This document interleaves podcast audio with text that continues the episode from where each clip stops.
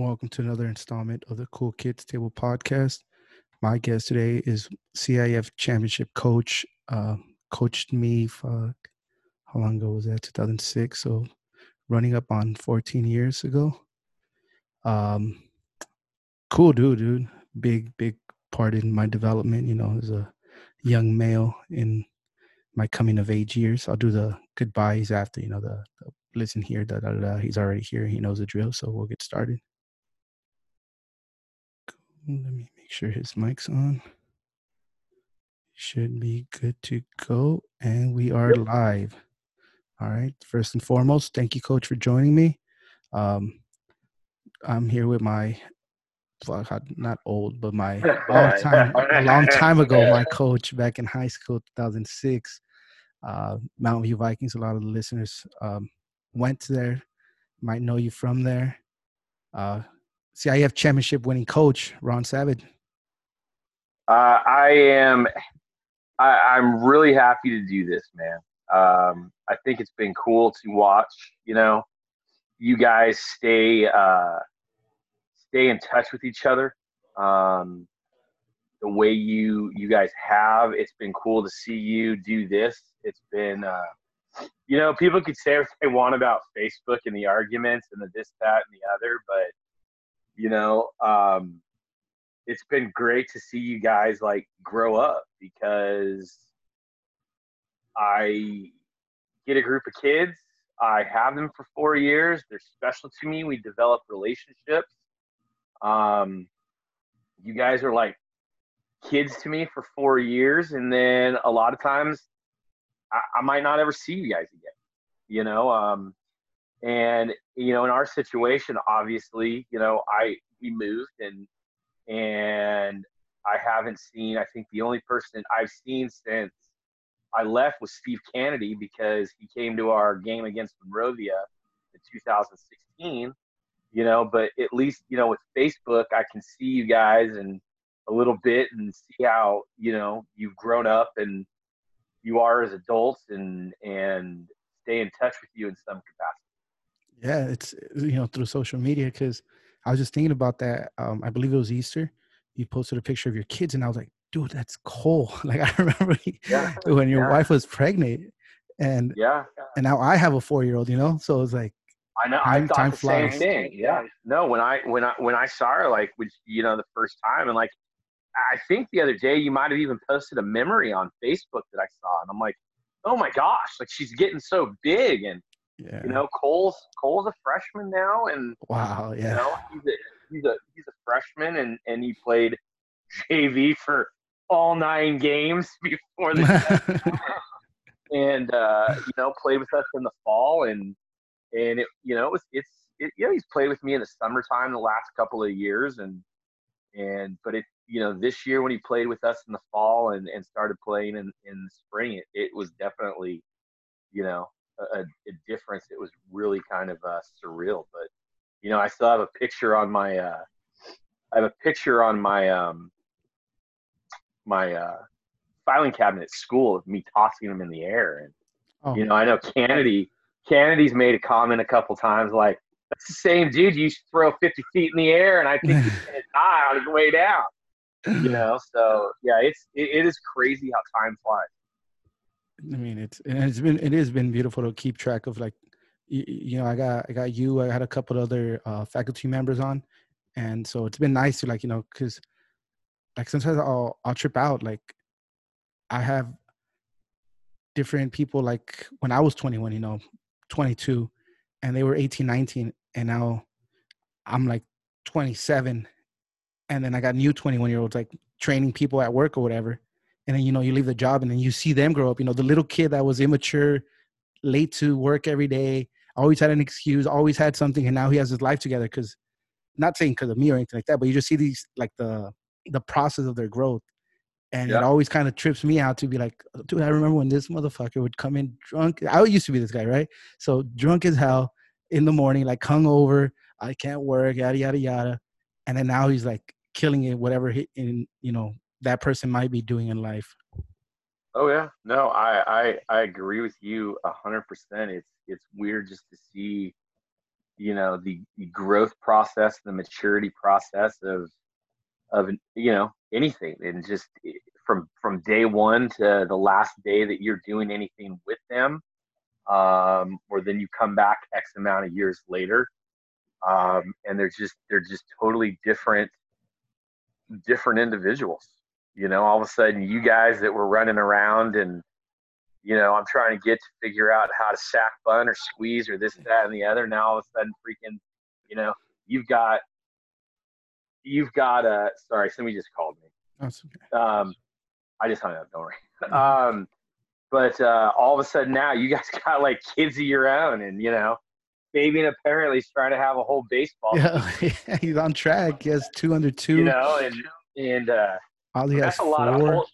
That's a, you know that's a lot of pulls for his kids to run because you know he he ran a few in his time, but uh, um, no, it's you know like yeah, I, I you said Ozzy has four now and you know, three boys, so he's on his way. He's on his way. Yeah. So it's it's it's really it's crazy because we're living in a time where you just don't, you know everybody says they talk about always being plugged in and plugged into this and plugged into that and and and they're right but it's it's a situation where you if you want you can always be connected to people in your past if you can find them you know Yeah. whereas Yeah. whe- whereas before you know you go your separate ways and boom that's it you're it's it's it's a done deal you don't ever see this person again the rest of your life or you know you might run into them 50 years down the road or something like that but you know that the, the plus side of social media is you get to you get to keep track of people that you cared about um and you get to see how things turned out after your chapter's been closed with them Yeah, that's an interesting take. That's uh, like, like you, you want, you, not in the sense you're not going to be a part of it, but you get to see it from afar, if you will. Right like i mean true story like you know and you said you asked me if i listened to the whole four hours Yeah, yeah. I like, was, I was like, because you said you liked how they gar- yeah I was like, Yeah. that's long. Like, That's, I, I listened to an hour of it. So true, true story. And I think you posted it on Facebook for me directly, or, or Yeah. messaged it to me. yeah. But I was, um, I literally, like, no joke, I was scouting two baseball games that day. Um, one at San Jacinto and one at Hemet High School. And you know, I guess I probably shouldn't say this out loud, but you know, I'm on Facebook as I'm I'm leaving the school in my truck, and I see that you posted it. So I opened it up and I'm listening to it, and I and I went and stopped and ate in between games, and I listened to it then, and I listened to it all the way till I got to my my next stop, and it, it's like it's the two of you. It's it's you two. There's nothing different. Like I'm sitting there by myself in this restaurant, and people had to think I was crazy because I'm like laughing because it's like listening to you two together, like when you were like 15, 16, 17 years old, but it's not because you're talking about different stuff and you're grown up and you have your own lives, but you're given an opportunity, and people that knew you when you were that age can just hear the fact that it's just the two of you in your in your realm doing your thing and that's the cool thing about it That's, I mean, and that's the best part for me. You know, at first it was kind of like a little tricky. You know, I- was scared to ask you. That's why when you said, I was like, hell yeah, let's make this happen. I, you know, I, if I were to ask people, you know, he has two kids. They're both under two. His wife needs him at all times. You know, he wants to be with his kids. So you're like, yo, bro, let's have a couple beers and catch up. It's like, oh, I got important things to do, you know. But it's like, let's do it for the podcast. It's like, oh, I could do an hour of that. Like, let's let's hang out for an hour. Let's make it happen because I'm gonna help you out do this thing. And to me, you know, Ozzy, same thing. Four kids. We did it in his. Um, he made me dinner while I got home. While I got to his home from work, he made me dinner. Get there, we eat, we catch up a little bit, we jump on, we do two hours, and I'm like, dude, if, if I were to ask Ozzy, it's 10 p.m. Can I come over for dinner? He'd be like, dude, I got kids. Like, get out of here, you know. So it's a great uh, icebreaker to get into people's. You know, they're my friends, right? You're my coach. Like Right. we we would make it happen, but at under those times, it's kind of like, oh, I got other things to do. So just once we get it going, it kind of feels like I'm glad we're doing this. And I even in the moment, I, I try to enjoy the moment because I know how rare it is for it to happen. You know, because when I run into them, it's like so and so's son's birthday party. So we're all kind of there catching up. Hey, how you been? How are the kids? But you don't really get that whole, hey man, how how's you know everything else, the full right. hour conversation. So it's um sometimes I don't even care if people listen. To be honest with you, I'm just like as long as I could go back one day and listen to this, like that's all I need. Yeah. No, that is you know, and that's it's you know, it's crazy because obviously like I, I I'm in a different spot of the tunnel of life than you are and, and you un, you understand it pretty well and but it, it doesn't you know, it doesn't change because as, as you get older and people move here and people move here, there. I mean, you know, you think about it, it I I I am a hour, roughly an hour and a half, hour and a half with, from you guys. The way life is, I mean, hour and a half might as well be flipping a you know a different state away, you know, and and people get busy and and you know the one thing that you know I Ambruzzo, I, Ambruzzo's name is I think Ramos. His last he changed his last name. Right? Yeah, I heard about. Yeah, that. I think Ramos now. I could be totally wrong about that, but he reached out to me this year and and and texted me because he's back coaching now and and you know he gave me access to their Hudl He does stuff on Hudl and with his players, and he asked me to take a look and and give me some and give him some suggestions and and just see what was going on and you know so I'm sitting there and and I'm watching this this this game and it's at Mountain View. You know, I, I haven't been back to that field. I mean, I have not been back to that field since we left. I mean, I've been to Arroyo because we had a playoff game you know, but I, I have not been back to Mountain View. We were driving somewhere. We stopped at Mountain View so the kids, so our kids could see the school, you know. Um, but I saw the baseball field, but I haven't seen a game there since I left. I, you know, and so time speeds up. I hadn't talked to Ambruzzo probably in like I I think the last time I talked to Ambruzzo was the first year we opened up the school. They came out and played us in a football game. And I think that might have been the last time I talked to him because you just, you know, go your your your separate ways and time starts to speed up and you know, he's got a kid now and I have two kids and and our lives go in different directions. And I mean, it's one that's one good thing to see about your group is you guys still seem to be as tight as you possibly can, you know. But but doing stuff like this, like if you had told me, you know, what 2006, a in 2020, you and I are going to do a podcast together, I'd be like, you're crazy, yeah. you know. And and you know when it when it you know we loosely brought it up in that face uh, that that Facebook thread when you gave me the the the, uh, the link and then when I saw your you posted a couple of weeks ago or last week I'm like I'd love to do it you know um, I, I your group means a lot to me Mountain View meant a lot to me um, you meant a lot to me and and to be able to help you and you know, just to be able to talk and catch up with you and and it just you know it mean it means the world to me um, that you'd even you know that you would even want to go and sit down and talk for an hour. I mean, so, when this is over, we're gonna have to do it in person because I'm actually like an hour away from Mount View too. Uh, you said Hemet. I'm like, dude, that's not that far from me. That's like 30 minutes. I'm in Moreno Valley, so I assume you're. Are you really? Yeah. So I'm the one that's. I didn't know you were out here. Yeah. Holy moly! I dude, just yeah, it's we freaking went and played Canyon Springs last year. Oh shit. Yeah, I, I've got a one of my assistant coaches um, lives off uh, lives off. I want to say it's Seattle Slough because he lives in an area where no fucking way. That's yeah. down this. This is literally yeah. it's a turnabout. That's down the street from me. I could walk there in five minutes. Oh yeah, he that's where he, he lives on the corner of like I think it's like Seattle Slough and freaking I don't know. It's like a little turn in of like a cold stack. Yeah. Yeah, yeah, yeah. No, that's, that's where I'm at. It takes me, yeah, it takes me like thirty minutes to get there. Thirty. It's right off of Perris, right? Yeah, right yeah, off of yeah. Perris. I'm literally. Uh, my backyard is adjacent to uh, Perris. Yeah, I had no, I had no idea you were out here. Been out here about a year. So yeah, maybe. we'll definitely yeah. well, after together. this, yeah, in person.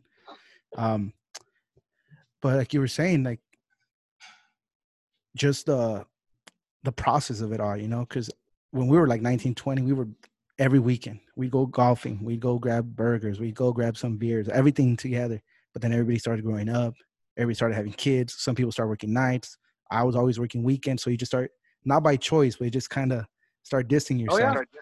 And so you're appreciative of those moments, you know, the baby showers, the weddings. You make time to be at those things because you know seeing each other three times a weekend now turns out into one time a month. And sometimes baby yep. sick. So the next time they're baby sick, so you don't see each other for three months. And then it's like, can you make the Super Bowl party? I'm going to the work Super Bowl party. And now, you know, so you just kind of, I mean, every time I see the guys or I'm with the guys, I feel like, and some of the guys I see more often than others, right? But I think that's in every group. But just being able to keep in touch, it's fucking to me, it's cool. That's why I like I don't delete my social media. You know, sometimes I'll take a hiatus, two three months, right. but then like, some people delete it and then they're back like in the month. I'm like, dude, I just don't log on. Need a break. We all need a break here and there, right. but that way I can still catch up with them and it's been cool. No, and you're eh, you're right. I mean, I, I made a comment to somebody I think right before all this crap went down. I'm like, you know, if it wasn't for if it wasn't for people that I didn't see and for the memories that pop up on Facebook, yeah, memories are the best. I, I'd probably be done with it. But but you're right. It's it's it's the ability to stay in touch that just you know it, that that that keeps you there. And I mean, it's probably in their algorithm. Yeah, but, you know, it, it, but but it is. It's it's and like you said, like I think more people and and me included, and should probably step away every now and then. But it's it's not a bad thing to have. It, it's like anything in life. Use it right. It's a great thing. Use it it's wrong. A tool. It's yeah, it's a tool. Like you like you yeah, taught me. It's a tool. Yeah. It's a tool in the show in the yeah. toolbox. It's Use a toolbox. It's a tool in the toolbox. You know, we we've gotten big in the in in in our baseball program you know, we've gotten big in those bat sensors, the blast bat sensors that you put at the bottom of the bats um, that measure different stuff. And, and, you know, we've gotten big into, into those in the off season and, and people have, have been like, man, I don't, how do you do it? And I, and I just said, it's a tool. It doesn't take away from coaching. You know, it's just, it, it, it, it gives you information to use. It's all about how you use it. And Facebook's no different. It's just another tool in the toolbox. You know, friggin', you know, fire. You can, you can, you can, you can make a stake or you can burn down somebody's house with the same, with the same tool. You exactly. know, it's it's all about how you want to use it. And I'd love to jump into that about the tools because some of the things uh, yourself and Wilson, I was with Wilson for two years. For those listening, everybody thinks I was a good baseball player for some reason. I'm like, I only made varsity senior year. Like I wasn't that good. I was okay, I was part of the team, but i am I'm, I'm uh, conscious of my skill level. I was like I was good enough to be a, on the team, but I wasn't like a star. But um, yourself and Wilson really made me from a so-so average player into like I would say a not a star or anything like that, but a above average defender. You know, part of the team, and it was a lot of the. I I don't want to like say it wrong, but like some of the quotes you used, some of the words you used of encouragement, the positive reinforcement, all that, dude, I saw it work firsthand with me. That's why I'm so much about that. You know, like, hey, you failed today, come back tomorrow. You know, I remember when we used to run, like, you know, we used to do the, the summer program. We did baseball all year round at Mount View with you, and we do all those core, and like, you know, right now at Arroyo, they're playing football. You know, like let them win football. Like we're gonna beat them baseball. How are they gonna beat us in football and beat us in baseball. You know, and right. so all those little things that like started adding up, adding up, and when we'd be tired, you'd be like, "Hey, Arroyo right now, they're gonna run a little extra because you know they haven't won a championship in two years. They want what you have, like, are you're gonna give it to them." And I remember that would make me. I don't know if you remember, but some days after practice, I'd go run a mile or two extra because I'd be like, "One of the best quotes you've ever said was, well, at least to me, was you're only as strong. Your team is only as strong as your weakest player." So I always told myself, don't be the weakest player. You know, don't let the guys down. Don't let the guys down. So I knew what was I good at. Let's be great at that. You know, I was never gonna be the the batting third, batting fourth. I I knew that then, but I was like, if we ever need, you know, an emergency pinch run or something like that, that's where I make my killing. So I just worked my ass off under your tutelage with you know, Coach Wilson. You know, I was with him for two years. Same thing. You know, just started batting me. I think my sophomore year, I was batting like eight or nine halfway through the year, you know, I'm either leading off or batting second, depending on who's pitching. And that's the kind of thing, you know, like, hey, you want it, earn it, earn it in practice. And so I've always pushed that in my professional life. You know, like when I see youngsters come in, like I said, I see them like, hey, dude, different aspect, right? If you're not here 10 minutes early, you're already late. Like you got to get in this habit of doing things right, doing things right.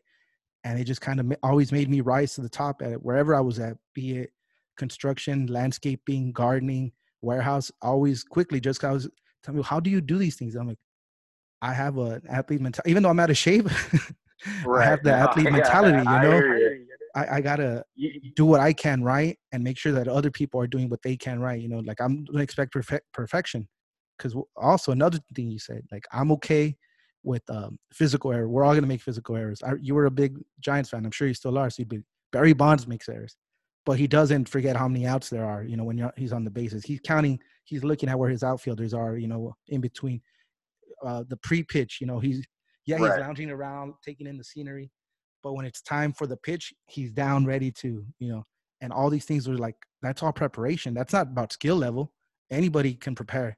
And so that helped me, like, and that's why I said, like, this would be great because that helped me in so many ways on the field and off the field. Because it's like one of those things where I told my dad to not too long ago, like, you're not a, you're not a, a child to your parent, you know, like now the things that my daughter does, I'm like, oh man, my my parents were so good to me. And then yeah. the same thing now where I'm like the supervisor, I'm the lead, I'm the manager, and I'm like, uh, like why do we make life so hard for him? All we had to do was run these polls. Why, why did why didn't we do the you know? And that's one of those things where I knew I had to put in the extra work. You know, the hard nineties, the making the bunt was perfect. You know, all those things where I knew like I'm not gonna hit it over the fence, but I know that if they need a fucking uh, hit it up, I'll be I'll be capable of that because that's what something I can control. I can't control my power, but I could control hitting right. it up the middle, whatever it may have been. So, yeah, how do you, you know, do about and, that? And that you know, here here's the thing. It's like we've got you for four years, and, and there's a lot of coaches in the world, and, and and there's a lot of coaches in the world that that they want to win games, and when you're you know, when I first started coaching, I'm sure that that I was really big on winning games, and I mean nobody wants to lose, and and I'm big on winning games now. But what I've got you for four years. It's not about what I can get out of you for four years. It's what you can get out of me for the next 50 years of your life. You know, um, it's it's a game, and I've been blessed to have been around some some great coaches that have taught me a lot that I can turn around and give to to kids and players and and, and you know people like yourself. But you know, in all my times at Mountain View and and you know, I think I think we won. I think I won two championships there in the four years I was there. Um, it, it's I did. If I recall correctly, I never hit fourth. I never played center field. I never threw a single pitch, you know, and, and that was you guys.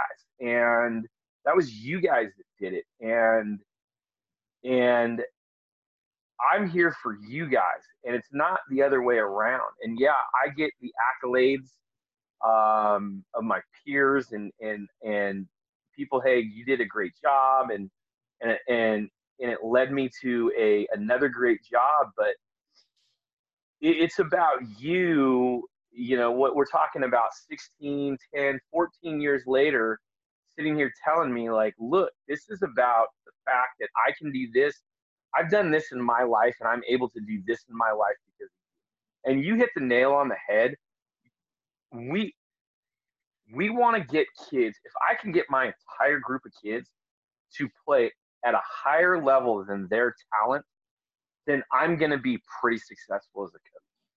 You always had a way to play higher than your talent level. You got more out of yourself than than than, than tons of players did. And and I think another thing that you hit on is is you said that you've always been very very self-aware. Well, when you're self-aware, like you did, you can go, how can I be successful in this environment? I, am not going to go out pitch Fabian. Okay. I'm not going to go out catch Ozzy or whatever. You know, um, what can I do to be successful? and you go and do it. And you succeeded at that and you did. You busted your butt you know um, it was great to have the tradition at mountain view and it, and, it, and it helped a lot and it helps that el monte is such a small i mean it's not a small community but it's a, it's a real small community. And and you guys hated to lose to to each other and hated to lose to arroyo and you know you didn't want to lose to el monte and and because you guys bought in to what I was was pitching to you guys, and you guys were a close group of friends. It, it led to a lot of our success.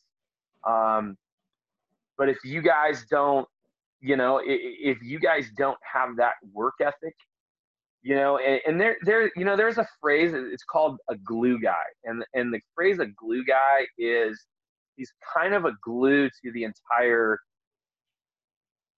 team and he gets along with everybody. And and you know when the Cubs won the pennant, for example, not the pennant, the World Series, uh, David Ross was was that glue guy for the team. Um, and you know you you go to a lot of teams nowadays, and it's it's like a, a Albert Pujols who speaks both English and Spanish and can connect the entire clubhouse in a conversation. Um, and and I really truly believe this. You were a huge glue guy in high school. Um, you, I mean, if you had enemies, I didn't know about it. You know, not um, after high school. You, you always had that smile on your face, no matter what. You never seemed to be in a bad mood. You always did what you asked. You know, I asked you, like you know, you said, "Well, why hadn't we have just done this?" Now looking back on, you know, those that's kids. But you know, you you always did what you were asked of. Um, you never complained. You know, I didn't have. I think I had. I think I had uh, like one and a half parent meetings the entire time I was at Mount. But you know, I, I never got complaints from you. You know, you were never disgruntled, or if you were, you never brought it to fruition and brought the team down. You know, you seem to be one of those blue guys that just made everybody want to play a little harder, and you could just kind of you know, you you had the ear of everybody on the team, and and you were able to bring a lot of people together. Um, just to uh, add to that, I mean, I don't want to pat myself on the back, but it's funny. That's why I was kind of smiling. no, because of my my job before the corona, that's what they were telling me. Like, dude, we because I when they said they would cut hours and all this, I'm like, I'm out. Like, I I'm not gonna drive this far because I to to be able to be near my daughter. I I literally work down the street from Mountain View. So I'm like, dude, I'm not gonna drive all the way out here for a fucking part-time job. You know, I could just grab her on the weekends. She's not in school. It's not a big deal.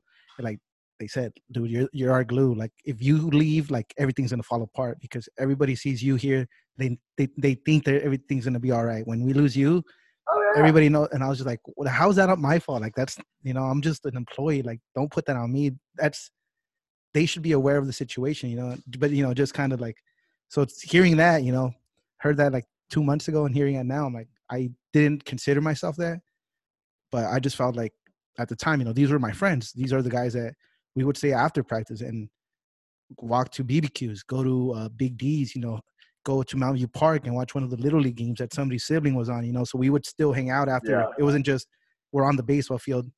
Now we're leaving all our home, you know. It's like no, we're gonna hang out after this. So I always felt like that was uh, our thing. You know, I'd walk to school with these guys, hang out with them between classes. So it was just an easy thing.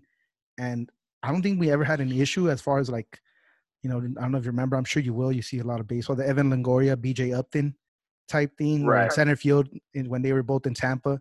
Oh and yeah, yeah. BJ yeah, just yeah. kind of jogged up there, and Evan had to get in his face.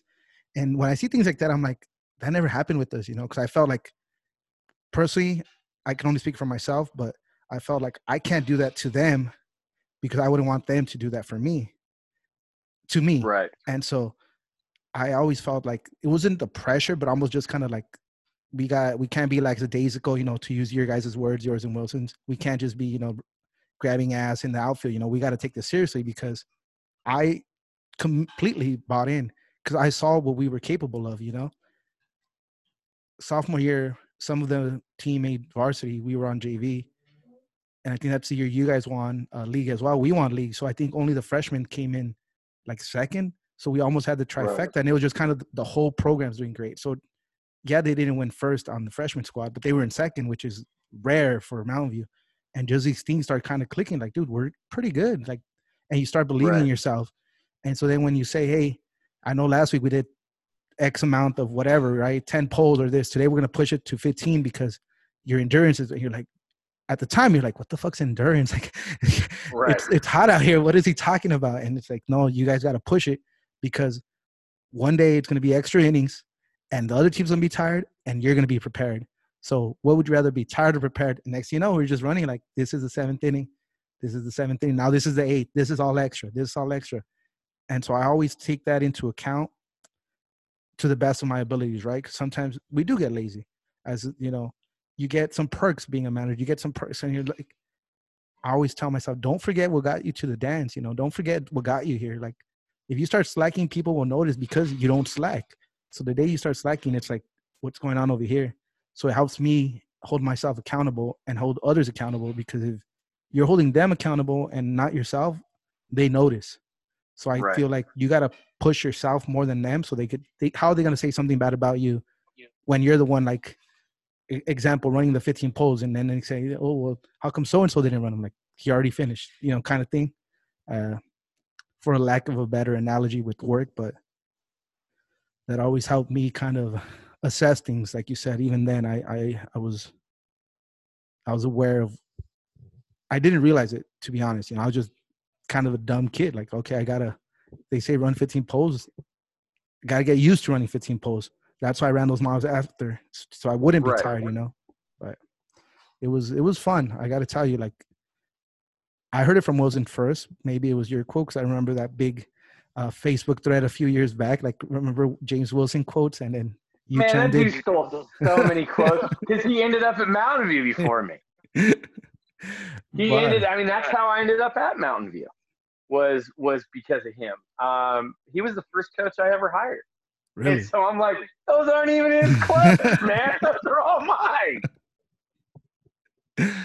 Yeah, like it's I forgot what I was going to say. One of the, one of his quotes or one of your quotes, but it'll come back to me because there were so many of them. But just like, dude, it was it was fun. Like winning is fun. You know, like you're having fun out here. And I, you know, after the fact, I saw remember the Titans. I don't know if you guys got it from there, but like Uh, being out here isn't fun. Winning is fun, and you buy into that. Like I remember we talked about it. Yassad talked about it. Fabian talked about it. Ozzy talked about it. When we lost, there was nobody on the buzz talking. Like we took that too hard. Like we don't lose games. We don't lose to Gabrielino. We don't lose. So how can you be smiling and cheering on the buzz? You know, leave that for the softball girls. We're gonna fucking just sit here and quiet. And everybody knew it was an unspoken rule. Like you can't be happy. We just fucking lost. It doesn't matter. We didn't get blown out. We never got blown out. We lost three two in a great game, but that's a shit game because we didn't win. And everybody just knew like, come next day, forget about it. Now let's practice for that Friday game. But you know, you hear this all the time. It's like, can you have good culture without winning? Can it, it, can you make it fun without winning? You can have good culture without winning. Things can be fun without winning. But sooner or later, if you're not winning, you're not having fun. You're not having fun, the culture will drop. And it's just, I, I don't know if it's a fact of life. I don't know if it's a fact of humanity. I don't know what it is, but but it, you know, it it dude, being good sucks. Like being, it sucks to want to be good because you want to be good. You know, I just heard a quote today, and and they, I, I don't know if I've ever really actually heard Kobe Bryant say it. You probably would know more than me about that. Um, but the quote was, "Do you want to be the beast, or do you want to do the things the beasts do?" And and if you want to be the beast and you want to win and you want to be good, it takes work that other people aren't willing to do and aren't willing to put in. And unfortunately, 99% of the time, guess what? That sucks. You know, that that work right there sucks because you know, like you said, like we would go after practice and we would do this and we would stay and run this and I'd stay and run an extra mile and I'd do this. Well, guess what? You know, and you can remember the classes you got to see in. When you're an average student, you showed up, you did what was expected of you, and you were a C student. You want to be a B student? you got to go right here. You want to go, you want to be an A student, you got to go right here. You know, and and you guys came in after a, an amazing group of, of players. You know, yeah, uh, they were badass. So, you know, Coach Purcell. You know, Coach Purcell. God rest his soul. Was he passed away before me. Oh, a while ago. Really, I wasn't aware. Of Oh yeah, yeah, died in a car accident oh, a while shit. ago. Um, Damn, sorry to maybe hear five years ago now, five six wow. years ago. Yeah. Um, you know, he had a great group of players, and and I had what he, you know, what was left after he left, which was an incredible group of players still. Yeah. You know, um, the Marks, the Victors, the yeah, Erics. Yeah. You know, and and you guys came in off the heels of them, and and and I mean, you you if you want, and and and I remember, you know, I guarantee you that that we had this conversation. You want to be them, then you're going to have to do what they did. You're going to have to pay the price because it's not like you know. Uh, when, when I came in, you had Henry Barrera at Rosemead, you had Mark Robinson, and, and there was freaking you you know you couldn't walk without tripping over a step. Yeah, you know, Remember um, the year after that, you know, Tucker, we played Temple City and Ryan Tucker was there. Um, after that, it, it, it, the, the, the talent pool really became super even. And, and it came down to who, what group of players was going to pay the price. And, you know, I was blessed with a group of players that were willing to pay the price day in and day out. Um, and and it, and, and it wasn't just that it's like you know you got experience um, that you probably wouldn't get necessarily because I, I remember you know when when we would play winter ball you know we we were you know mountain view was a big time dual sport triple sport freaking 900 sport athlete school you know and and so the the the hamster wheel didn't stop because half of our starters were playing football or this, that, and the other. We just grabbed you guys that were younger and brought you in the mix. And then when finally it was your turn to eat at the table, you know, in the spring, you weren't lost when you had to do it, you know, and and you guys were willing to pay the price, and you guys were willing to to go as as young kids uh, before you were ready to play in these fall ball games because you had to. And, you know, probably looking back, it's like, oh my gosh, I get to do this. You know, I'm thinking, man, this kid's really signing up to, to, to do this right now. Um, you know, and then you paid the, like you said, I ran 15 poles of practice. I went and ran a mile after practice because I wanted to be ready for those 15 poles, you know, and, and that's, that's paying the price of wanting to be good. And, and I was blessed. I, and and you know, at Tahquitz, I am, am am blessed as well with with a great a great group of players. And you know, I I I can say this for for my career, which this was my 20th year as a head coach. Um, I have been blessed with far greater players and far greater parents and far greater administrators to work for and far greater coworkers than I've ever had bad. You know, even you know, even my last year at Mountain View, which we were riddled with injuries, um, and it was my only losing season there. Um, it was I was blessed with good talent. We were just we had some kids quit because of family issues. Um, we had um, you know, I want to say it was our number one start. Um, one of our start, I think it was, I think it was Flores got injured. Yeah, Leander got injured. Yeah, Leander got injured. We had a kid quit because he had to get a job. You know, it was just you lose half of your starters like when the season starts.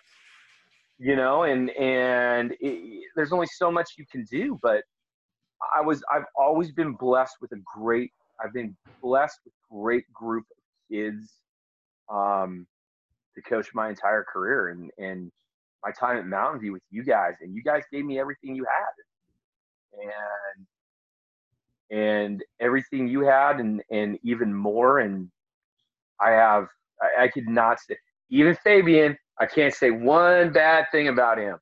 And oh man, and right back at you. It's like, because I know everybody has their own opinion, everybody whatever.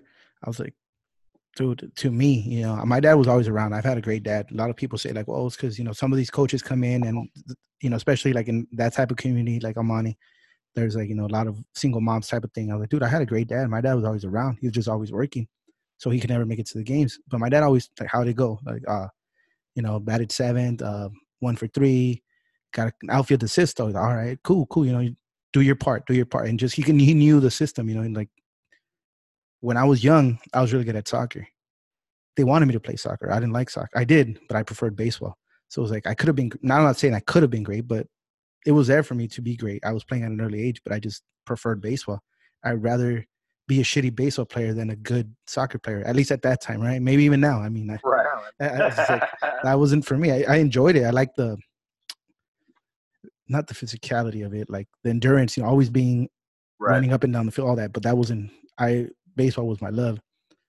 And so seeing Wilson, Wilson just a different type of coach, right? Like funny, kind of not laid back, but kind of hey, hey, we're having fun.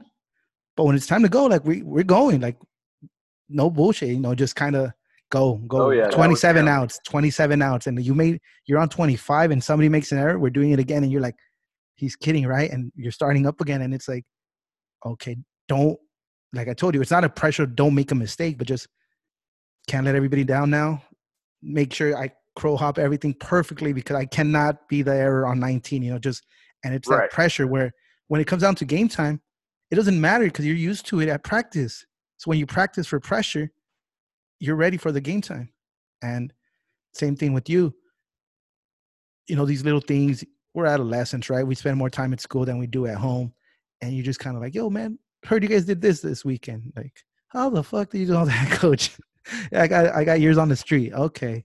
But yeah, man, I'm not telling you how to live your life. Just make better decisions. Make better decisions. You know, there's same thing you would always say. A royal that would go to bed at nine, and we knew in our heads like, dude, we saw them at the party. They were they were not home at nine. but you would tell us like, dude, they they they slept at nine. They were early on Saturday. They came to practice, and you guys are out here going around doing your ruckus. You know, so just kind of those things, kind of even though they maybe sometimes fall on deaf ears, you still are aware of them. You know, okay, he's looking out for me. You had that whole.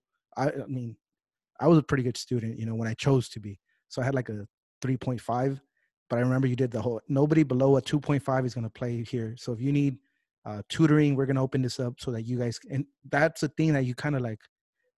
Wow, you know, like not only is he coaching, but he's also like lending us a hand in our schoolwork because he d- doesn't just want us to be baseball players. You know, he wants us to be educated, and I never took those things for granted. I thankfully didn't need it, but I was aware of, of those things you were doing for us at the same time. You know, I, I'm, I want to say it was your wife's classroom, as a matter of fact, that was open for us after. Yeah, yeah. And so, like those things, like what I told you through the message, like that took a big toll on me, because if you remember correctly, the year after I graduated, I needed a couple recommendation letters for a great job that opened up, and I went to Ms. B and I told her, "Can I have?" I asked her for a letter as well, but I needed three. I told her, "Can I have um, Ron Savage's information and James Wilson?" Because I couldn't go to, to, you guys directly. This was like before Facebook and all that. She's like, "I don't think I can do that." I'm like, "Dude, they'll be okay with it. Just let them know that it's for me. They'll be fine." Like, "Oh, you don't want to ask another teacher?" I'm like, "It would mean more if it's from them." Because they saw the kind of player I was, so I know they'll make a good recommendation letter better than right oh, he was a good student. He came in, he did his homework. And like they'll know how to hype me up. And I, I don't want to lie and say I still have that letter, but I still remember what you wrote. I still remember what James wrote. I still remember what Miss B wrote. Like to me, it was like humbling, like to hear those things about you. And I got the job and everything, but it was just kind of like when you go in there, we're like, look, this is my coach. I was with him for two years. This is my varsity coach. I was with him for one year. This is the administrator at my school. I was with her for three years and you know these are the best recommendation letters I could bring, and they're like, so you think you'd be a great part of the team? I'm like, yeah, because I know that I'll be a great part of this team, but I'm also going to look out for everybody else. I'm I'm going to need them to carry their own weight, and I know how to make that happen. Because at the time I already had a job, so I kind of seen early on, like, oh man, some people are real shitty at their job, and they just asset. You know, like they do the bare minimum, but they get the bare minimum. They've been here seven years and they have not earned any promotion, and they're okay with that. And we don't need people like that. We want people that want better for themselves, not just here, but in life. And they're like, the fuck, you're 18 years old talking like that? And I was like, because this is the things that my father, yourself, Wilson, and some teachers, you know, I had great teachers. I like you say, you've been fortunate, dude. I've been blessed. If it wasn't for my third grade teacher, I probably still would be speaking Spanish because I was so behind from kinder to second grade. I was uh, in an English school, not speaking the lick of English. So if it wasn't for her taking the time to like tutor me between classes, not classes, but recess and lunch, dude, my whole life is different. And right. junior high, same thing. So that's why I'm always like, you know, they say to be, you have to be, it's better to be lucky than good. I, I feel like that because I've been lucky my whole life. Like some things, you know, could have bounced another way for me. But in the grand scheme of things, like I've been very fortunate the hand that I was dealt and the people that have been around me and influenced me growing up. And you were a big part of that. Yeah, well, I, you know, I appreciate that. It's, you know, it, it, working at a school like Mountain View, and I was at Azusa, you know, prior to that, you know, I, you know, I can I come from I come from a two parent household, uh, mom dad home every night. Um, I can't even remember yeah, and I get I get this a different era, but you know, when I was growing up, you know, we ate dinner together every night. Uh, my my my dad's in his 80s, my mom's in her late 70s. They're still married, you know, and and you know, I went to APU. Uh, we didn't. Have, I didn't have the money to go to APU, but I went to APU. Um, and so to go and start teaching at Azusa and then come to Mountain View, I mean, I'd lie to say if it, was, it, wasn't a culture shock you know, uh, not as much going to Mountain View because I'd already gone through Azusa, you know, but it, it, it opened my eyes. And I think going from Azusa to Mountain View, you know, because then that's my fourth year there. And, and now I'm getting a little bit older. I mean, you realize the impact. You, you've got to make a decision because you, you know, you have this group. I mean, and it was great. You like, I had Robinson drafted in the fourth round. I had Carranza and Pineda that went and played college baseball. Um, but the vast majority of you, that was your career. Like you guys were at the twilight, the, the, the twilight of your career. You know, you guys were going to play high school baseball and, and that was going to be it. And it wasn't about, you know, going and playing professional baseball. And it, even though that's your guys' dreams, um, how can I make an impact on these kids' lives for the next 40 and 50 years? And I probably said it to you guys. Look, you have four years here. You're going to make stupid decisions that will affect the next 70 years of your life. What kind of decisions do you want to make? How can I help you be a better, better person? Because you know, it's not about it's not about you being the number four hitter and and and all Montview League. It's about you being, you know, a great a great dad. You know, I remember, yeah, I can't say I remembered it until I opened up. We started messaging back and forth, but we had that that that message thread about you reading to your daughter. Oh, yeah. You know, you had posted something, and and I said, look, look, this is proof right here of what you need to do. This is what we do with our kids every night. Da da da da da. You know, it's about you being a good a, a, a good colleague, a good parent, um, uh, a good coworker, a good human being. You know, and and that's really at the end of the day what our job's about. And and I was able to to kind of understand it, or I guess maybe get hit in the face with it at Azusa, and and start to learn how to navigate it through Mountain View and really, really, really help you guys because, you know, like like you said, you know, you were you were blessed that that you had a you had a dad that was around as much as he could be. Couldn't be at the games, but was was was always there. Um, but but I was I was I remember one time, and this is before you guys, we would start doing the throwing program in the fall, and I'm like, and I'm trying to explain, look, throwing the ball is like fishing, man. You just It's right here. You're casting out. Raise your hand if your dad ever took you fishing. And I'm staring at two rows of kids that don't have their hands up. Mm. And I'm like, You've never gone fishing before? Well, coach, yeah, I've been fishing, but I don't know who my dad is. You know, and I'm like, oh my gosh, you know, and then it, then you find out it's like it's not just him, it's those four, and then those four haven't seen their dad forever, and those four, you know, and it's like, how are you going to navigate life? How are you, you know, I've got you for four, and so it became, and I think like, you know, people now go, people, you know, I tell people now all the time, it's not about winning, man. It's about the process. And they look at me like I'm crazy. You know, I, I, you know, Tahquitz, I want to say this is our 13th year playing, and we've won like seven or eight league championships. We've won the CIF championship. Congrats. Um, thank you. Um, I have had come through. We've had through through Tahquitz High School. We've had probably close to 20 guys go straight to four-year college baseball. I think we've had eight kids. I think it's like seven or eight that have gone D1. We have a D1 commit to Fullerton um, that's going to be a senior this year. Um, our shortstop from the 2017 championship team was the starting third baseman at Colorado Mesa, who was in the Division two College World Series last year. And they hear me go, "It's not about winning," and they're like, "Yeah, right, man. It's not about winning. It's not. It's about the process." And and it's about helping the kid where they're at become a better person.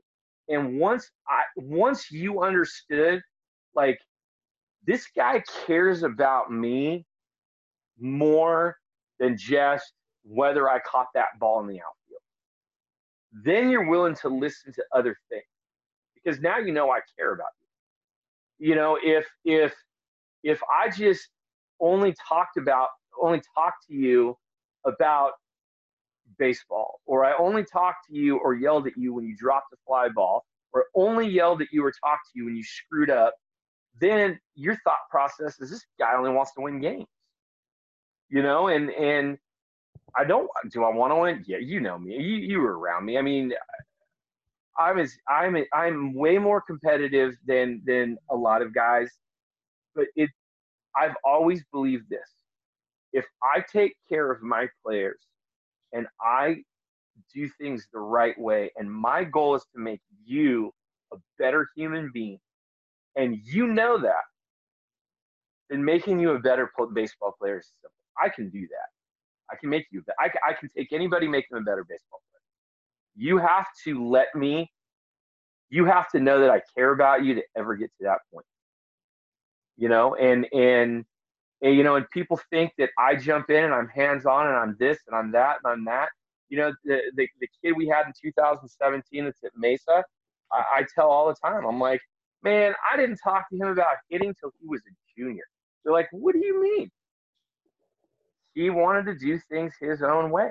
And until he was ready to listen, I couldn't help him. And and it was in December of 2016, and he's like, finally, it's like, what do I do? And I said, are you ready to listen? Yes. And, and we were able to do it. And, but it, it's, it's the, it's the work at getting you guys to understand, like, I want you to be better human beings. And once you understand that and believe that, you might not agree with it, but once you understand, man, this guy cares about me, then the rest is easy and the wins take care of itself. You know, you guys put in the work at practice. We you you know i develop a relationship with you. I develop a relationship with the team. You guys develop relationships with each other. There's there's nobody that can beat us. There's no there, the, there's nobody that can beat us um, and the scoreboard at the end of the day will take care of itself you know and and and i learned that at mountain view that i i you know i mean you guys needed more. You know, people have always asked me about the weight, and, and, and I told them I've said this from the word go. Like I said, I was never a big weight room guy until I got to to, to Tahquitz. Well, what changed? I said when I was at Mountain View and in Azusa, those kids didn't need a weight room. Those kids needed to to learn that I cared about them. They needed to learn that somebody was going to be there for them day in and day out, no matter what. They needed to learn how to play the game of baseball. That's what they needed. You know, they didn't need to get bigger and just think that I didn't care about them. You know, and and and that that was the huge thing is, you know, it pained me when I left Azusa. It pained me when I left Mountain View. It pained me because, you know, you tell kids. I I remember sitting. I remember sitting in the room and meeting with that group of kids and telling them that I was leaving. And I remember Steve Kennedy like started sobbing. He's gonna kill me when I say this. but he started when he hears this and he hears this, he's gonna kill me. But he started sobbing, and he'll he'll admit to it. Yeah, um, he he'll know. Yeah, you know, um, because we had had a conversation, and and and it, I was always dealing with his grades and trying to get him to get eligible and trying to get him to do the right thing. And I remember saying this to him. I swear to you, if you're ineligible again, I'm leaving next year. Dude's ineligible for the end of that season. he's like, he's leaving because, and I already knew it. I knew what I was going to have to deal with because nobody knew that I was leaving, and and it was, it was a it it was a secret that I had to keep for a long time and I had to manage it at the school site level so the players didn't find out about it. Um, but I, I remember keeping him after. Like I let everybody go, and I'm like, Steve, I need you to stay. And I'm like, and I told him, I'm like, it's not you. I need you to understand that. I said, if I'm not gonna, if it wasn't for moving my family, I would not be leaving this school. And so it pained me to leave you guys because, you know, um, a lot of a lot of the kids in your situation have got people in and out. Oh, I'll be there, and then they're gone. Oh, I'll be there, and then they're gone. And and when I got to every you know every school I was at when I was at I was at Mountain View. My this is I am where my feet are, and and this I had the mentality this will be the last job I'll ever take, and I treated it that way because when I left Mountain View, I wanted to leave it better than I found it, and I wanted to impact the guys' lives. And that's really at the end of the day my goal with a lot of my players. And I, and I know in the moment, a lot of them probably don't believe that because they think I'm that crazy sometimes, like you guys did. And, and I can have my moments where I just snap and go off. But it's, it's about life. It's not about a game. You know, there was the, I'm sure you've seen it because you're such a baseball fan, but there was the Augie Garrido rant they've shown in the in the clubhouse of Texas. And he goes in and just melts down on these players. It's like two minutes of just pure how do you not have a stroke right now meltdown. Hmm. And and he said it. This isn't about an effing game. This is about life. Don't you get it? And it is. It's about life because you have to be responsible to people. You are responsible. You've you said it multiple times tonight. You're responsible for those group group of guys, and and it's a game. If you lost that game, you guys didn't win a league championship. You know, blah blah blah blah blah. it, it is what it is.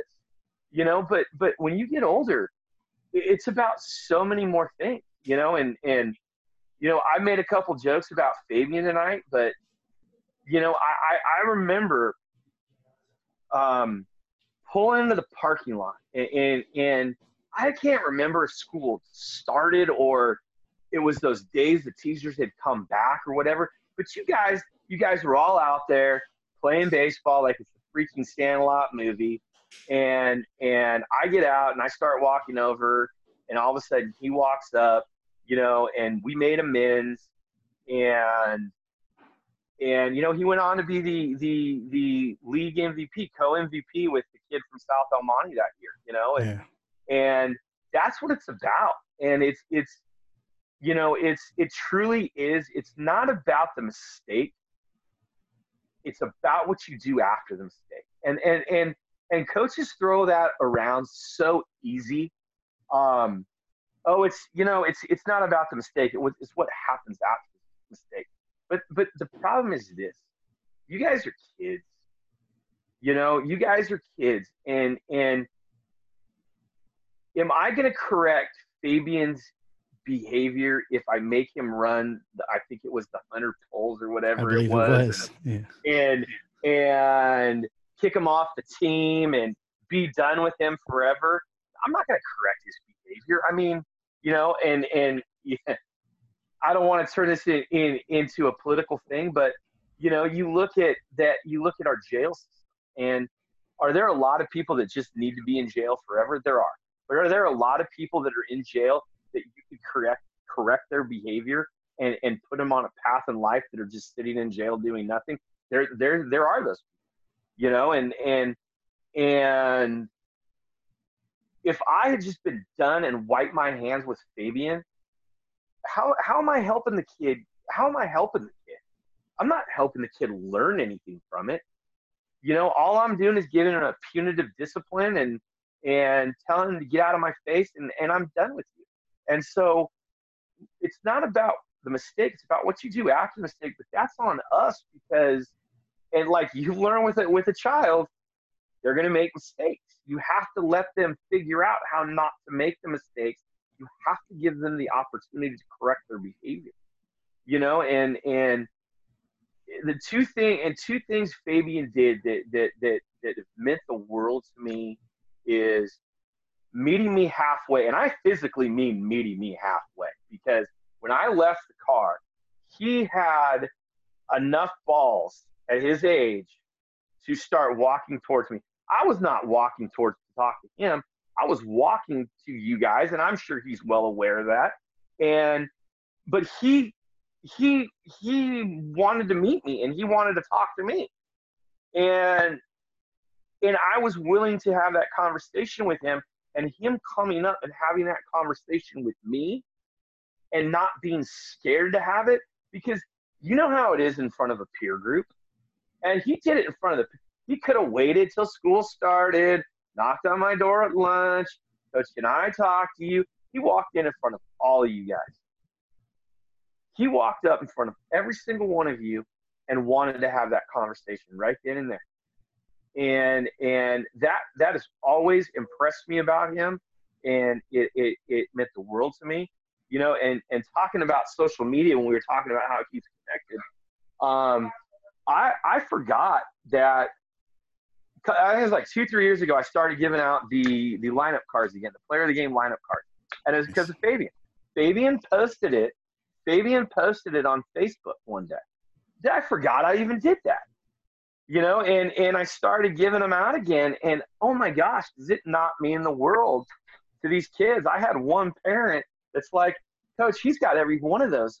He's got every single one of those that you gave him on the wall you know, and and and I might not have been doing that right now. I might not have ever remembered that if it hadn't been for him posting that on there. You know, but it, it truly is about how can I help you guys get better as human beings? Because I mean, in all my years coaching, 20 years, I've coached two kids that have stepped foot on a professional ball player, and that was Mark Robinson and a kid named Ryan Miller out of Tahquitz. Um, so how many hundreds of kids have I come in contact with? And and you're talking about two kids, you know, and and I think the kid that's at Colorado Mesa will be my third.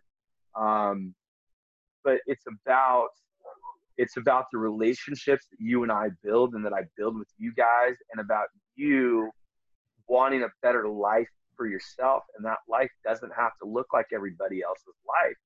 But you know you how can i show up for work every day and be responsible for the guy sitting next to me? And how can i do right by my family? You know? It's beautiful. I just let you go because that was beautiful. Um there's there's um you know i i see it on social media right? Like when coaches yell at players when coaches do this thing like where they they're not mm. playing everybody where they're not how how do you go about that? I'm not sure you know you said you're blessed by great parents but there's not just nine players on the team you know there's the 13 the 14 and i feel like me being who i was aware that i wasn't i did my best to earn it in practice. I the drills, you know, those outfield drills that are not annoying, but just kind of rep, rep, repetitive. You know, at the time, you're just like, dude, I know how to crow hop. I know how to crow hop. I know how to crow hop. And you're like, why are we doing this again? And, you know, as you get older, you hear the Ali quotes, you hear, you know, the 10,000 hour expert, you know, after 10,000 hours, you know, you hear all that and it makes sense. Yeah. But as a kid, you're like, dude, I want to do the fun drills, you know, when we come out here and we throw the football around or we're tossing it like a receiver, you know, over the shoulder, all those fun drills instead of just the tedious stuff you never yelled at us. You kind of like yelled, you yelled, but not at us. Like you weren't disciplining anybody by like yelling directly at them. And so I see these things, you know, obviously on the far and you, you have the coach Knight, Bobby Knight, throwing the on the basketball court, the throwing the, the, chair. Yeah, but like I'm like, you got to let these coaches have some, you know, it's difference between personal life and then you never yelled at me or anything like that. There was one time you got mad. I think somebody did something or like was throwing rocks or something. You t- Aguilar, stop that. And I was like, I was more shocked than like, well, what happened? And then you're like, they kept doing it. I don't remember who it was, but they kept throwing like rocks while we were like in our little huddle. And you're like, Aguilar, I already told you next time you're running. And I was like, what the hell? Like, I think maybe you thought I took offense because my face was like a shocked face, like a what the? Cause I wasn't even doing anything. So after you came, you're like, Aguilar, you know, I'm not mad at you. Just you got it. I was like, yo, dude, it, not dude, but I was like, coach, that wasn't me. I don't. Who was it? I was like, I didn't see. I had my head down. You're like, well, just don't do it. I was like, I won't. And so I never took offense. Like, oh, this guy's yelling at me, even though that was like the sternest you ever got with me. But I mean, how do you deal with like, especially in the day of social medias, where like I'm sure the parents are recording their kids, but if you were to have, let's say, a meltdown or a blow up, this thing's going you know they don't know what's going on on the field you know sometimes you need that kick in the ass. I've done it on the sunday league teams i was on. We were losing to this team great story don't want to get into it too long but sunday league team in the semis for uh, to get into the championship these guys are out they already won the game. You know we're only going seven innings or whatever but it's like the sixth inning. They're up for like going to the top of the seventh. They still get the last ups and they're already celebrating. You kind of like what you said South was doing. You know, they already have the champagne under the seats. They got their apple cider, red cider. So I just brought the hood up together. I'm like, these motherfuckers are out here celebrating. What have they won? Like we still got ups. We're gonna. You, they think they won. You know, just kind of like a motivational type right. thing. We were adults, right? We're in our early 20s. We went out there. Philip, Alex, Andrew. These guys were all part of the team on that team. We ended up scoring six runs that game, that inning. We won. If let's say I was a coach and that was a high school team, be like, look at this way this guy talks to his players, yada, yada. And I'm like, that's why you got to have a people that never played sports are the ones that make a big deal about it. But I'm just like, I hate when I see stuff like that because I'm like, dude, yes, they're kids, but you need to let them know that like a little motivation, you know, like to me, it's fine. Like if somebody, obviously, you know, you're yelling at three or four year olds, like they don't even know how to kick a soccer ball, they can't even hit the ball. Right. The key, there's a difference. But these are young men and women that this is real world. You know, some of your bosses are going to yell at you. You should be aware, like at a job, like, okay, I'm gone. I don't need this job. But if you need to be, if that's what's going to take, we never saw you yell. So the times where I saw you like get a little loud, I was like, oh shit, he's serious, you know? Because if you're just walking around yelling all day, then obviously you would be like, eh, just another Monday for us. But it's, I feel like when it only happens once a year, you're like, we fucked up. We fucked up. You, you get me? So how do you deal yeah, with no, that? Like, you know, here here's the thing. I chuckle a lot uh, because I hear things or I see things on social media like, "Oh, you can't do that. You get fired nowadays," and and it's about it's about a few things. And one, it's about being real with the kids. And what I mean by that is this: if they know that you care about them and they know that you desire to have a relationship with them that's more than just baseball and you know that you're there for them and you know that you um, they know that you will be there when things are bad um, then they can deal with things a lot more than if if it's just baseball. Um, I I I don't mix my words, and I am very very blunt and straightforward with the players. I always have been. Um, I can be prone to some Bobby Knight esque meltdowns from time to time, uh, believe it or not. Um, but the biggest thing is this: is my players know that I first of all, eh, here's the biggest thing: like I don't ever call out players really. If I'm going to call out a player, I'm going to call them out and say, "Look, when you were coming around second base and your eyes were in the outfield and your body went wide of the bag and you got thrown out by two feet at third base, that hurt us.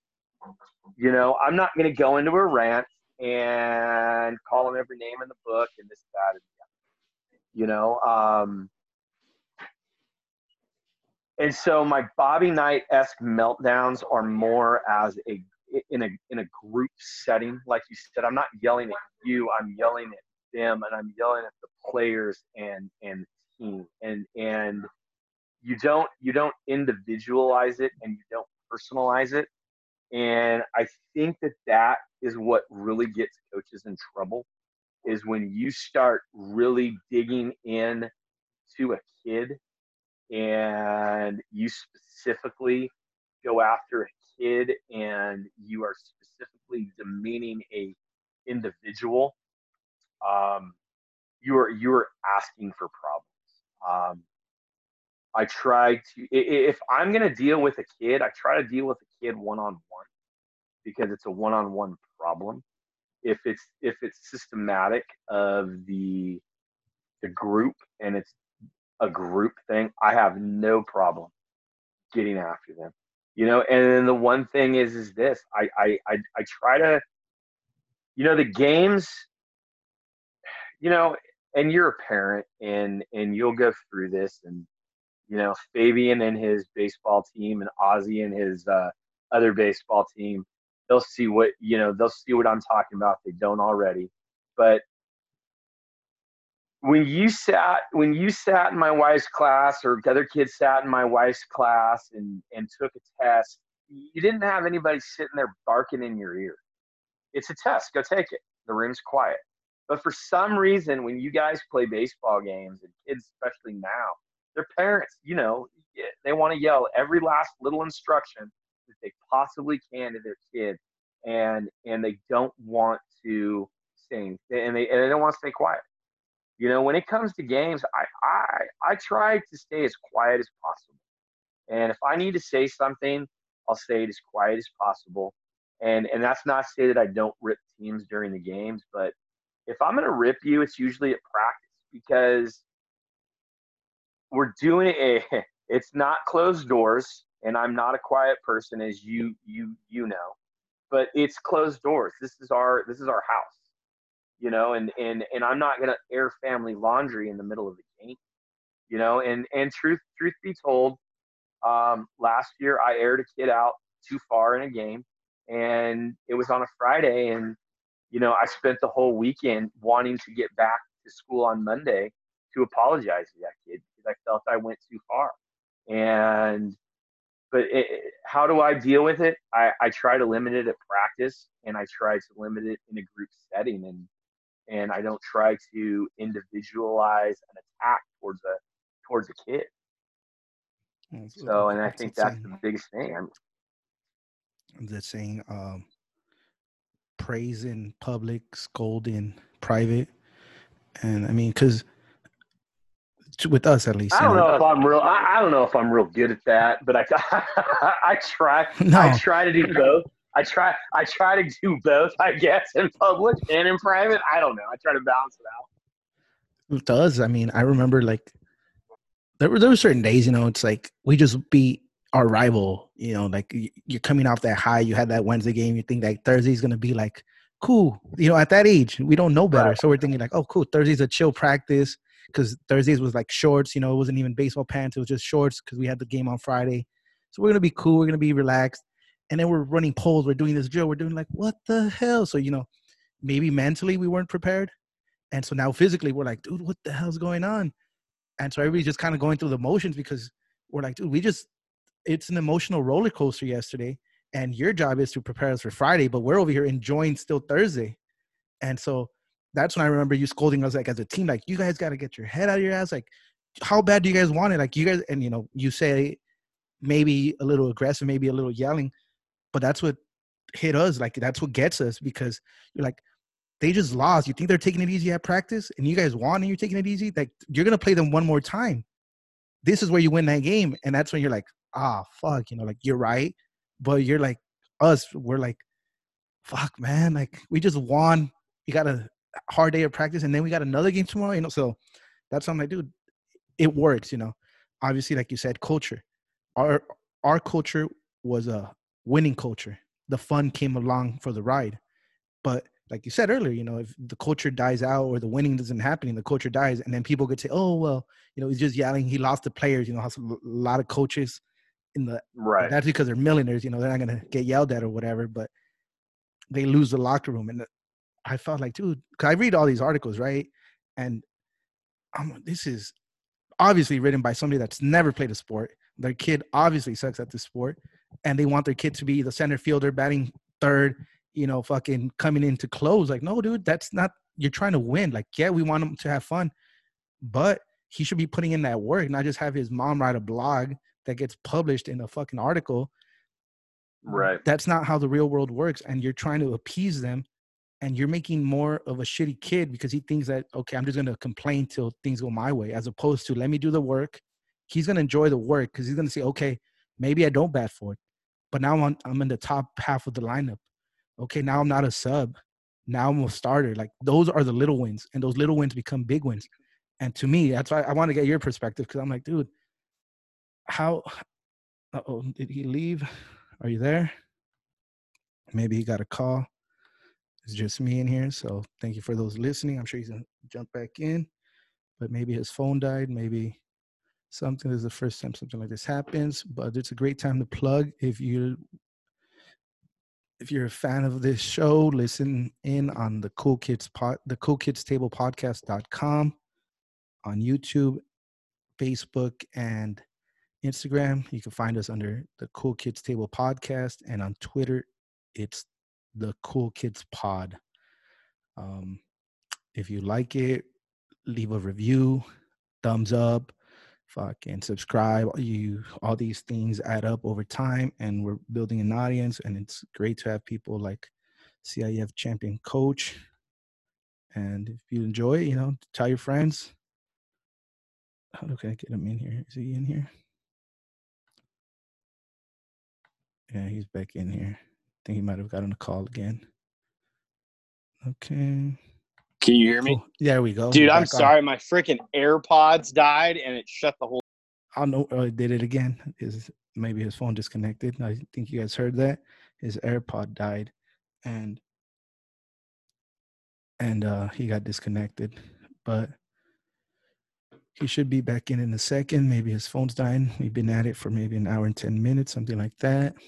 Um, great coach, great person, great father. He was a big part of my adolescence. I'm sure he'll listen back to this. And so, sounds weird saying Ron, but Coach Savage, you know, thank you for everything you did for our squad, for me personally. You know, that recommendation letter, you didn't have to do any of that, and you still went out and did it for me we've had some great conversations through you know facebook messenger and all that it's crazy you know cif championship coach he's back in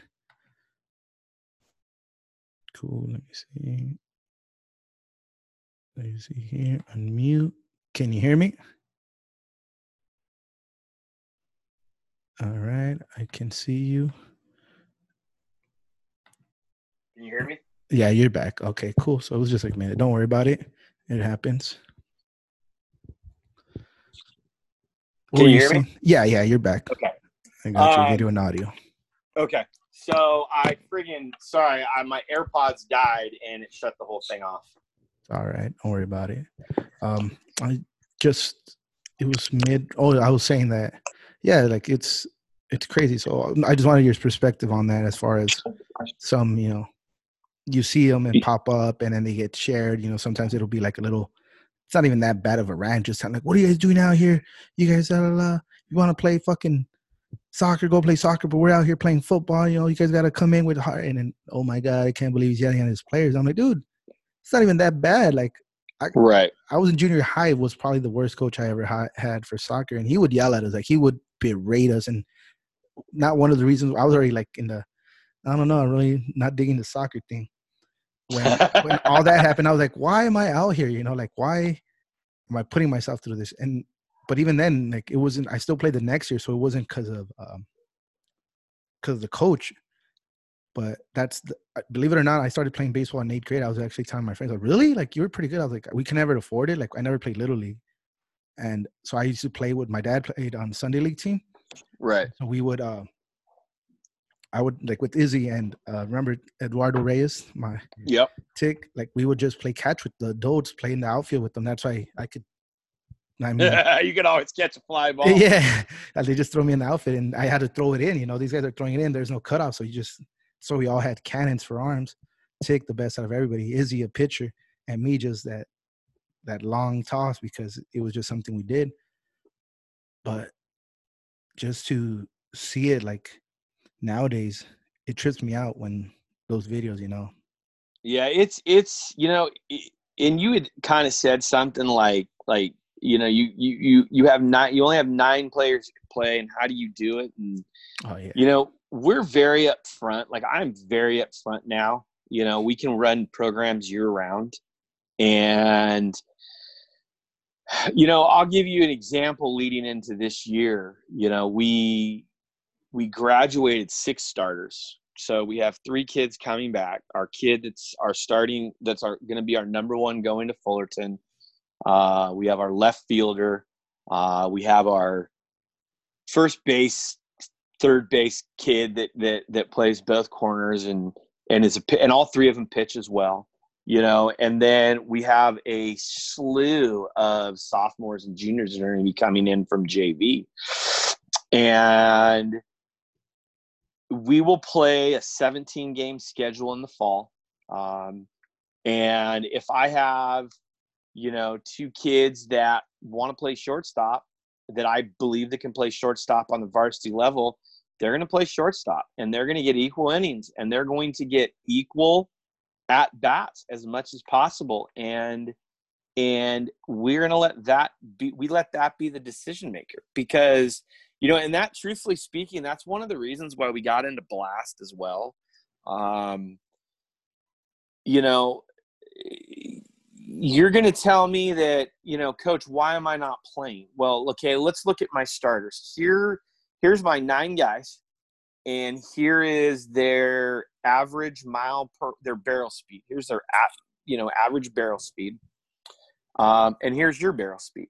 And is that the end all be all no but it's not subjective either you know um, and and and playing time is not subjective. When when in the fall we're we're evening it out and we're evening it out as as far as we can. And the more and I tell coaches this all the time and and and you know I have travel ball guys that will talk to me and they'll be like you know uh, Johnny's mom thinks he should pitch. The kid sucks. Uh, what should I tell her? Let him pitch. The guy's like what do you mean let him pitch when Johnny gives up eight runs in an inning, his mom's going to beg you never to let him pitch again. You know, give them what they want. And, and, you know, a kid says that, you know, a kid, a kid wants to pitch. Um, as long as I believe, and, and it might, you know, if there's some kids that I'll just say, look, we, we have no room in our, in our, on our pitching staff for another pitcher um, you're not going to get any varsity innings.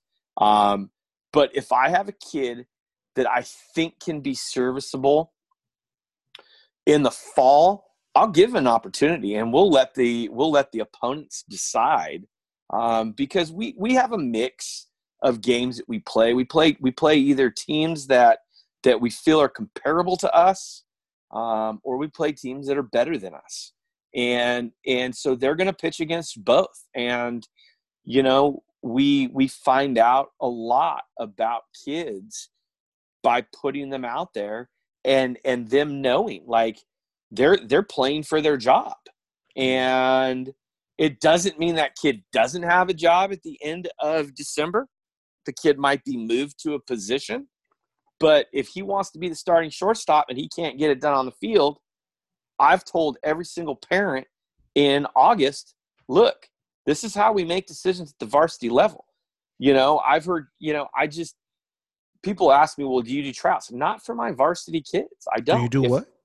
People ask if I do tryouts, Oh, and I'm like, tryouts, tryouts. eh, my, for my varsity kids in 2020, and I've been doing this since basically 2016. No, I don't. Like when you're in the program after your freshman year, we have a conversation. You're either on the fall roster or you're not on the fall roster.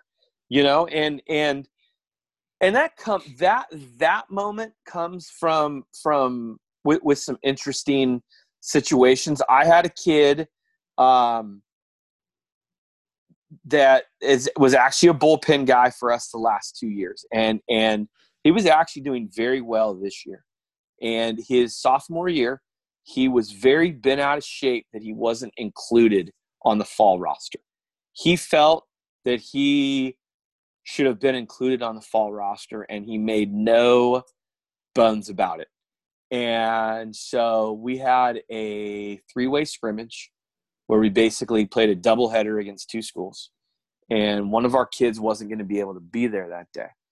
And so I went to my pitching coach and I said, What do you think about this kid throwing for us? And he looked at me because the whole coaching staff was in agreement the kid didn't didn't belong at that level at that time. And I go, Look, man, here's the deal. I know he doesn't belong. You know that he doesn't belong. But the kid thinks he belongs. Let's give him one inning to either prove us wrong or right.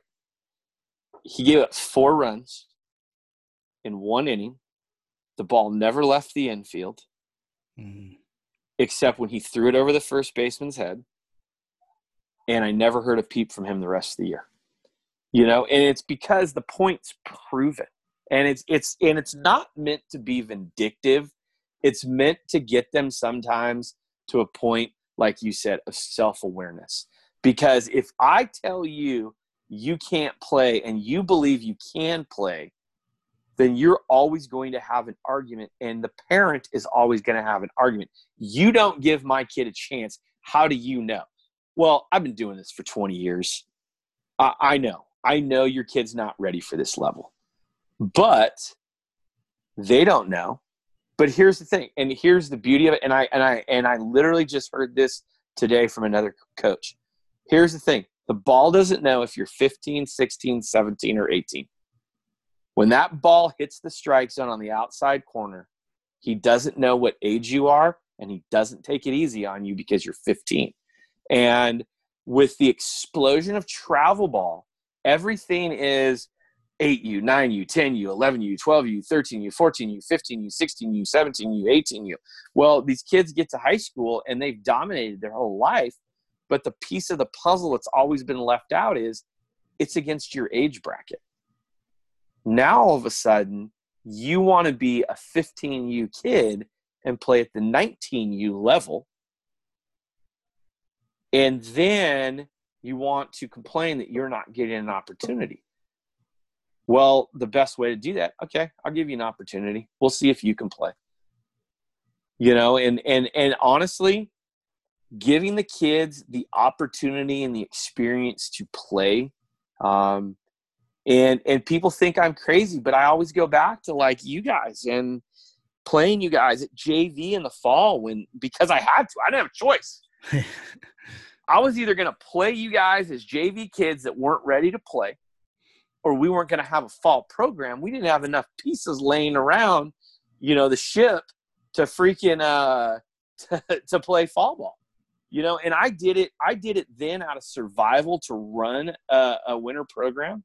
And but i saw i saw value to it because when you guys did come of age you were at a different level than the other kids you know because we you know like i said you look at it it's not like the talent pool was you know you go to arroyo you go to south you go to el monte you go to rosemead you know um, it's all the same pool. We're, we were all swimming in the exact same pool. Well, why were you guys at a different level? Because you guys did different things year round, and and you might have been sacrificial lambs, you know, before your sophomore year or before your junior year. But when you got that seat at the table, you didn't have a problem with it. You know, now I use it in this little bit of the same manner of, of self awareness, but we use it to decide like who truly belongs at this level because, you know, we went and played, you know, this last fall, we went and played. This isn't a single day in a tournament. We played Vista Murrieta in the morning and we played Foothill at night. And between the three schools, there was probably 19 four year college commits. Uh, we only had one of those 19, you know, and, and so you learn a lot when you're playing teams that are, that are, that are a different talent level of, uh, above you because what are you going to be able to do? You know, even back when you guys were playing, you know, we were, I and I remember this, and and I'm honestly admitting to violating the CIF policy right now, even though I don't think it'll happen like 20 years ago. Um, we, a group of coaches, we got together and we created a fall league. Um, you know, you guys didn't necessarily know that's what we did, but we we created a fall schedule behind closed doors and and you know you look at the you look at the talent pool and and we were playing the Nogaleses, the Monrovias, the San Dimases. You know, we were playing teams. You know, I took you guys and let you guys play against freaking teams that were going to come into our league easily and win. Yeah. You know, I don't know if you were part of this group, but uh, I was. We played. Well, I'm talking about. Where did you play the San Gabriel Valley Arsenal team? Were you part of that oh, group? No, no. Okay, so we play an Arsenal team, and Vieira, uh, Mike Vieira, who ran the Arsenal, tells me, "Look, I'm gonna bring my 16U team." And he goes, "Before you say anything, this freaking isn't your average 16U team. These kids are gonna be pretty good." He rolls out this kid that's just black kid rolls out on the mound at Mountain View, and he's just absolutely throwing BBs. Just shed. It's friggin' Aaron Hicks. Is who the Damn. is who the kid was. Yeah, yeah, he's on the, on the Yankees, right? Yeah, you know, and so it's like I never went and just I never went and just you know said, okay, we're gonna do this. Let's go get the crappy teams and we're gonna play against them, so you guys feel good about yourself and you know, I remember one of the biggest compliments you guys received was we were playing um, we were playing a team and it was John it was Nogales, it was John Romano, and John Romano has done everything there is to do under the sun in high school baseball and coached a lot of big names. And he said, you know, one thing about you guys is this. You have a team at the beginning of the year, and the team you are by the end of this this spring season and throughout the season is completely different. You guys bust your ass, you play the game the right way, and at the end of the season, it, it's it's a pleasure to watch you play because I see where you guys are at the beginning of the year, and it, and it's a different spot where you're at, at the end of the year, you know. And and I don't know. I don't think you guys get to those levels if we don't, you know, if you're not tested and we go and I go soft on you or parents go soft on you or let like you said uh, johnny shouldn't be on jv johnny shouldn't be on the bench johnny shouldn't be any ninth. I want my kid to be a four-year starting varsity player and hit fourth. And then i'm going to argue it. They, you don't get the same product you know? It's it's it's a refinement by fire. And that's that's the only way that you're going to grow is you know my my daughter is in seventh grade and one of the things that I've kind of put a demand on her to do is kind of do a workout, a kettlebell workout. And during this thing, and she started doing it, and the next day she couldn't walk. And it's a 15 pound kettlebell, but it's not like, you know, she's in seventh grade. Yeah. And the next the next day she can't walk. And I said, I said, she's complaining because she's sore. I go, You're sore because you're growing. She goes, What do you mean? I go, that soreness is the lactic acid from your muscles tearing. In order for your muscles to grow, they have to tear, they have to grow. And that's what's causing the growth. The pain that you're experiencing is causing that growth. and you know i try to to explain that to kids it's it's okay to fail we're gonna get our goal in the fall we're gonna get you thrown out we're gonna make you steal we're gonna put you in uncomfortable positions. We're gonna and, and when i mean uncomfortable position i don't mean you know the big loaf of first base and playing center field. I mean you know you're gonna see dudes. You know you're gonna see dudes on the mound that you won't see all year. We're going to make you feel as uncomfortable as possible in the fall so that when you start playing in the spring, the game slows down for you and you're able to succeed. And if I can vouch for that, a little quick story. I I did the fall ball program sophomore, junior year, and then well, obviously senior year. But um uh the Saturday, my junior and senior year, I was in that. Remember, I, I had to miss a lot of the games because I had that Saturday Catholic confirmation class. yeah, I do remember that. and so I had to. It was, I believe, four. I might be wrong, but I remember it being like every Saturday. So I had two classes every month. And so, come junior year, my friends think I'm ready for varsity. I think I'm ready for varsity. You know, I, I almost got too confident. I just played the game. I thought I was a shoe in for varsity. And comes uh, season time, I'm on JV. And I was mad at you. I was mad at myself. I was mad at my parents. You know, like, dude, if I would have just gone to those extra games, I would have gotten a little bit better. And, you know, you cope with it. I thought about quitting. I didn't. I'm on JV. I'm like, let's make this the best I can. We're killing it. You know, I had a lot of, a lot of us, you know, this, that's how good we were. Um, I'm sure they don't mind, but I believe Ozzy, uh, Yazad, um, Ernie, we were all on JV as juniors, you know, and it sucked. I believe, it, yeah, it sucked. But at the same time, we were dominating.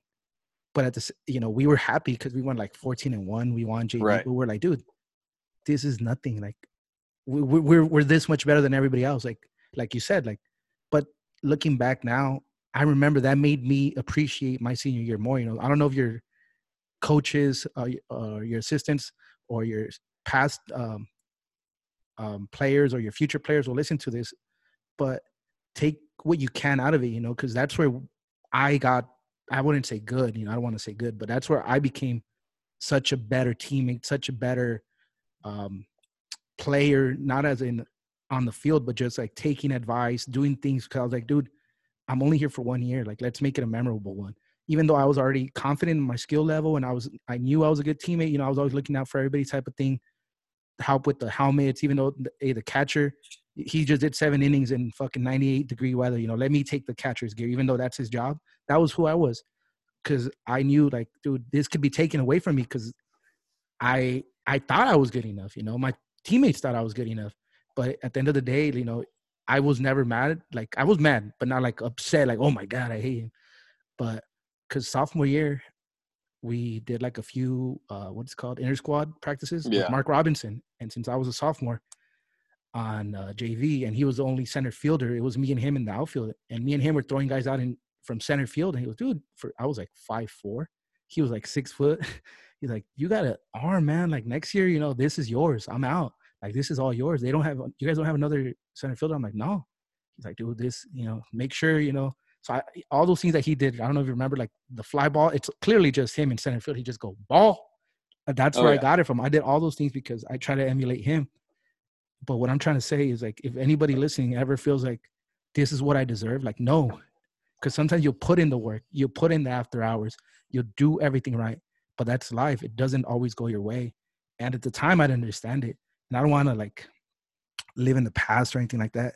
But that really made me appreciate my senior year varsity so much more because people were had been on the team two three years so they were kind of already like this is what i do and so to right. me i was taking it all in like every practice was you know my first varsity practice. Every drill was like that. We never did that in jv with you know certain things certain scenarios where the signs were so not complicated but just so much where like if we knew the sign we knew the sign right? But somebody as an outsider i remember the girls be like you guys understand all that? Like yeah, it's very simple, but it just made you appreciate the little things more. And like I said, in case anybody ever feels like, damn, I should have been a three year starter or a two year starter, like I thought I should have been a two or three year starter. Uh, true story. Parcells, we had tryouts freshman year. That's why I kind of knew him. He would love Ernie. Like he said, "You're my future shortstop. Like you are fucking good." And he was like, "Dude, you're you're pretty good. Like you're quick on your feet. Like I was always an outfielder. Early on, like in eighth grade, I did uh, second base and all that. But my position was outfield because that's what I always knew. And so he goes, dude, like there's this kid, Mark Robinson. Like you'll be under him. Like he's gonna teach you a lot. So I always felt like, okay, I just gotta you know go through the go through the what's it called like just go through the motions and I'll be fine. Right. So come freshman year when it's baseball season, I'm I'm on the bench. When I start playing, I'm in right field batting ninth. So to me, it was always like I got to earn it. Maybe it was my size, but I always just earned it. By the end of the year, I'm playing center, batting second. You know, so for those, if anybody needs those words, you know, just because you think you deserve it, that's not how life works. And I'm glad it worked out the way it did, because maybe I would have been a little arrogant come senior year, like, oh yeah, I've done this before. I was a starter last year. I was center fielder, you know. So senior year, it made me that much more appreciative of the moment because I was in the moment. Like I said, I was enjoying it. You know, like in this conversation, I'm aware, like, damn, this is. I can't believe we're having this conversation. That's how I was when I was in center field and we're playing Arroyo. And I remember one game, there's 21 outs, and I caught nine fly balls. I was like, dude, what the fuck's going on? I'm like, Fabian's just throwing it right there where they can't catch up and they're just getting under it. So I kept pulling in. I believe it was Coach Mo. You and Coach Mo kept giving me the sign. I'm doing an, uh, and I'd be like, Coach, I'm good right here. I'm good right here. And then I do the choke, like, I'm good right here. I came in the dugout and I was like, Coach, you know how many fly balls I've caught? You're like, how many? I'm like, we're on five and we're only in the fifth inning. You're like, no way. Check the scorebook. You check the scorebook and you're like, you've been doing some scouting? And I was like, I learned from you. and that's the kind of thing, you know? I just knew where to be because even in the moment, I knew like, dude, I'm getting a lot of fly balls. And as an outfielder, you're aware of that type of thing. Yeah. So po- the point of that rant is if anybody listening, if you feel like you got the short end of the stick, work harder because things don't always go your way. You could do everything right and it still sucks to say, but you're still not good enough. I, I'm telling you from experience. That's funny. Anything you want to touch? I want to. How how did it go down? CIF championship winning. What was that like? It was a long time coming. Man, that was man. You know, it's funny. So here's the the quickest version I can give you that I'll start with. We'll see where it goes. So we get to the game and the game before us. I don't know. I know it was Arrowhead Christian.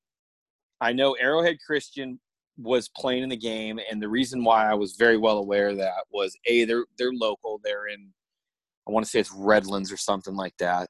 Um, but um, freaking uh, their head coach, I think the wife died of a heart attack like the night before the CIF final game or something. It's something like that. She died. Um, the wife of the head coach and the son played, and so they were they were. I mean, whoever they were playing against, they they were just trouncing. I mean, it was bad. Like, and I remember standing there at UCR at the first base side, and I'm like, I just don't want to lose like that. I don't want to get here and lose like that.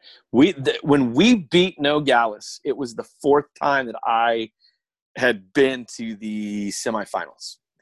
Um, the third time being the year before, and and so I just was like, I, I don't I don't want to lose like that. If I lose, at least make it a one run game.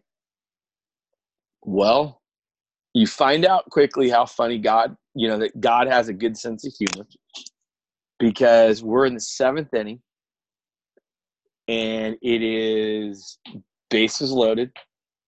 It is two outs, and we are bringing our relief. We're bringing a relief pitcher in we had to pull our starting pitcher um, because of pitch count.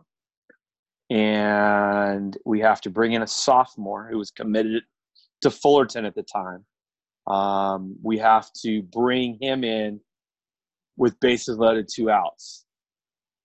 Ball one, ball two. It's now 2 and 0. Um, at 2 and 0, I now realized that losing by one run was going to be far worse than losing by 10 runs. So he then throws, goes 2 1. The count goes 3 1. He throws a strike. He throws a pitch um, that was about eye level that the kid swings at, and he gets a strikeout. Wow. Now, the real precise story of that is the first pitch the kid jumped out of the way of, like legitimately flat out jumped out of the way of the ball. Had he not moved, we would have lost in the seventh inning. Um, he then goes 2 0, 2 1, throws a slider. Kid moves again. I don't know if the pitch would have hit him, but it had come real close. And then he swings at a pitch at his eyes. Um, so we go to the top of the eighth. Now, that's the year they instituted the pitch count. And the rule is 110 pitches finish the batter. So when you hit 110 and you finish that batter, you have to leave the game as a pitcher. You can go to shortstop or wherever, but you have to you can't pitch anymore. So we are our number two hitters up, kid named Norman Power, who's our left fielder. Ball one, ball two, ball three, ball four. Ball four is 110 pitches for this kid. The kid's name was Pearson Ole. It was his 110th pitch. And nobody's moving in the dugout. Nobody's warming up. Our catcher, who's our number three hitter, comes up. Kyle Weatherby, he's a senior. We go sack bunt 111. I call time. I walk up to the the umpire. I said, I need to know what this kid's pitch count is. He turns around. He looks at the dugout, which is the home dugout, which was responsible, as was CIF that was up top. And he yells to the coach. He yells to the kid with a clicker, "What's your pitch count?" What? Yay to God! I was expecting the kid to say something like 107, 110, 108. Even though I know I'm right, the one number I was not expecting to hear was 111. Whoa. The kid goes, looks at his clicker and goes, 111. I palm butt the umpire and go, oh my gosh, that's an illegal pitch. He goes, no, it's 110. Finish the batter. I go, ball four was 110. That sack bunt was at 111. So, long story short, a big discussion takes place a big not kerfuffle as in any kind of fight or anything like that, but a big discussion, a big kerfuffle goes on for probably 20 minutes. Um, our number four hole hitter, who's the kid at Mesa, comes up. They bring in another kid. He hits a ground ball through the five six hole, and we score the winning run, um, or the go ahead run. And then we go into the bottom of the eighth our kid comes back um, after the nerve wracking experience of the seventh, gets three outs, and you know we end up winning the CIF championship. Um, the coolest thing about it was this: school had already ended. I don't know how many people UCR holds, but the place was packed with our fans. And again, social media, right? Yeah. Later, so let me, I'll say it this way. So the place was packed with our, our fans. As a coach and as a player, you don't hear a lot of things going on in the game. Like in the moment, you don't hear things. As I'm bringing the kid around third base to score the winning run, I can hear like our entire fan base erupting and screaming and yelling. And it's honestly like I'm bringing this kid around third base and I can feel the goosebumps coming up on my arms as I'm doing it because I can hear just the roar of the fans, you know, and and after so this is where I was going with the, the social media is afterwards I I saw so many angles of the play. I saw so many angles of the game. I saw so many different pictures of different fans that were there that I didn't know that were there, you know. Um, and uh, it's funny because, you know, my wife, she's like, she she she just kept talking about the fact that she couldn't sit down and she's walking all over the place and and her stomach hurts and my daughter's voice ran out and you know it, it's just it was great winning the CIF championship, but it's it, it's again it goes back to relationships. You know, my wife, um, you know, I mean, you know, we we met at Mountain View and and um, you know she's been with me through this the the the whole thing and you know she's been there in in in the seasons where it we came up we came up short you know and and she's been she was there for the the the whole ride. And the the joke is that she can't come to semifinal games anymore because she wasn't in Nogales game and we won.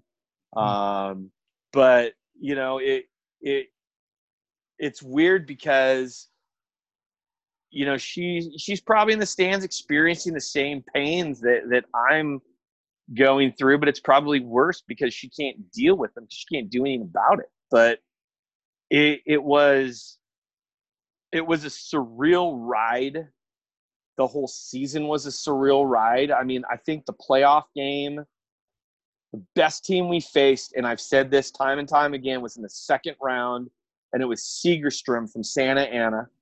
Um, and uh, but it was one run games, one run games, two run games, one run games, and and you know we we start the CIF final off with a double and get picked off at second base.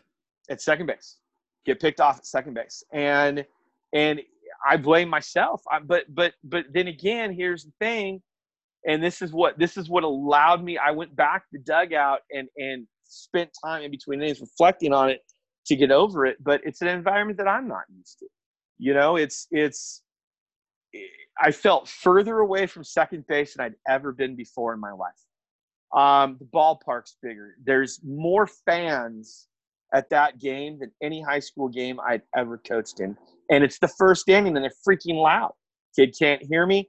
And so, you know, it goes back to what I said earlier. It's like, it's not about what you do after the, it's not about the mistake. It's what you do after the mistake. And I still had, I don't know how many more freaking innings to coach and outs to coach, you know, and, and, but it, it was just a surreal environment and just a tight game. And, you know, we're up 1 0 until, I don't know, fill in the blank inning and ground ball that, that goes through the wickets of our first baseman. The kid gets to second base. And then um, the short the, the kid hits a bleeder out to center field and the kid comes running in to dive for it and comes up an inch short tie game and then you know, it's it's goes the seventh, bases loaded, full count with the pitch count. It's just I, I said it afterwards, and and I do I wish that I had had a ten run lead and I was able to soak in the moment of the last inning a little bit and look around and be a part of it. I I I, I do, but in the same token, I think anybody that knows me and, and is anybody that's been around me with with my personality and my emotions and my love of the kids and love for the game and just the way I am, I think it was a perfect scenario. I mean, it, eh, of course it's me with the pitch count rule happens to. Of course it's me that has to go extra innings. Of course it's me that it's that tight the whole time and and it was it was it was a great great experience that that I hope I, I am. If I don't ever win another CIF title, I've been blessed to win one, and it's it's you realize you don't think about it, but you realize how small small company it's in. Um, but you know, God willing, that I will be able to go back to the mountaintop again. But if I don't, I mean, it, it was a great experience that I was completely blessed to have not knowing your players now or your future players with your coaching abilities the way that we talked about you bring out the best in every player from your best player to you know your fourth sub you have everybody buy in it's not a three month process and i think that's what makes you so great is that you understand like this is going to be from the beginning of the year by december some of these kids are going to be buying in and then that's contagious you start seeing people hustling so I, there's no doubt in my mind you'll win more. Um, you know that that group. The funny thing is, is that 2017 group was a lot like you guys. Um, they, you know, I actually I have a picture somewhere still, and it was they they had played together since they were like eight years old, type of thing. They, they had started playing pony ball together, and then they went into a travel ball team together, and and it was a picture of them when they were like maybe 11, 12 years old four of them together in their jerseys, and they retook the same picture their senior year um, in their in their Tahquitz jerseys, and that was a uh, it was a group of kids that that um, were were very similar to you guys. They were very tight. They didn't want to let each other down. Um, they they they they weren't they weren't playing for me they weren't playing for the school they weren't playing for the community and i don't mean that in any way shape or form disrespectful and and selfish what i mean is it, it, they were they were they were playing for themselves they were playing for their the, their best friend from when they were eighth grade their best friend since they were in third grade that was the left of them and the right of them and they weren't going to let each other down. Um, you know and and i was aware and the thing that impressed me was i was aware that there was some you know internal there was a little mild internal strife from time to time but the amazing thing about that group is it never rose to the surface it, it stayed underneath the surface you know and all they wanted to do was take care of each other and go win this thing for each other That's beautiful. I have a, I mean, not to just curiosity. You know, you've obviously been a CIF winning coach. I always felt like maybe you know I was like that one pitcher you talked about. Like he believed in himself so much. I believed in us so much. I thought we were a CIF winning team in 06. Like, would that be a fair thing to say? I know the semi, the second round, ball didn't bounce our way. We lost two one. It's not like we got blown out. I always felt like that team put it up against I'm, anybody. if, if I was that when we played Woodcrest, did we Yeah. play? Was that okay? Yeah, so the funny thing is, Yazad and Leander Angel. let me let me tell you the funny thing about Woodcrest.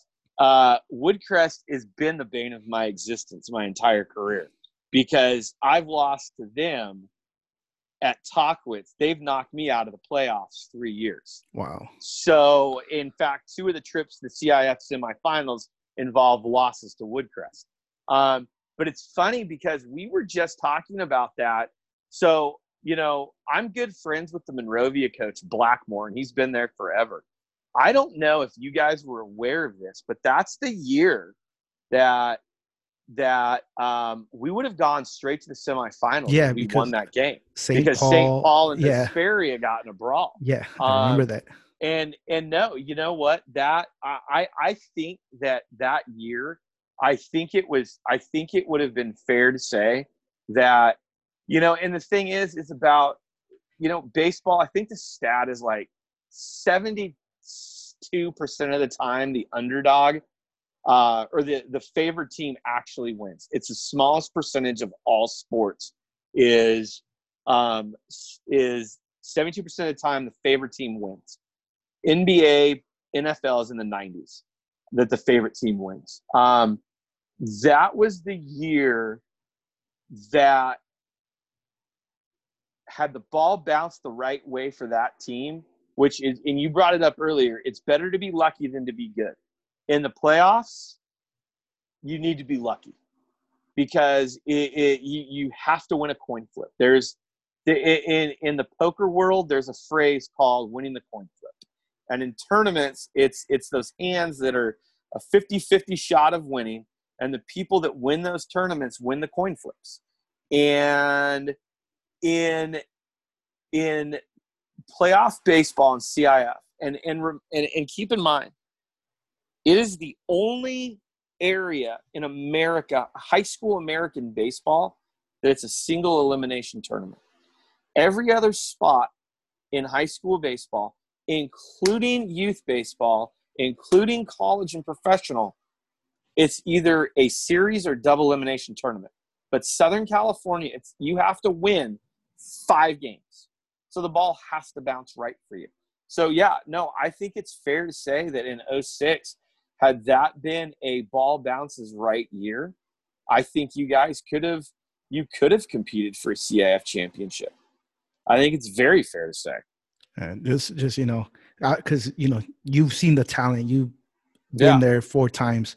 You've won once. It's like I always felt like, dude, whoever we played, we play uh, even preseason. You know, uh, about you not taking it easy on us. I remember playing like Temple City, Arcadia, yeah. Monrovia. You know, these schools that were like a division up on us sometimes, or two divisions. The South Hills. You know, and we competed with most of these schools that were our talent level was not up to par.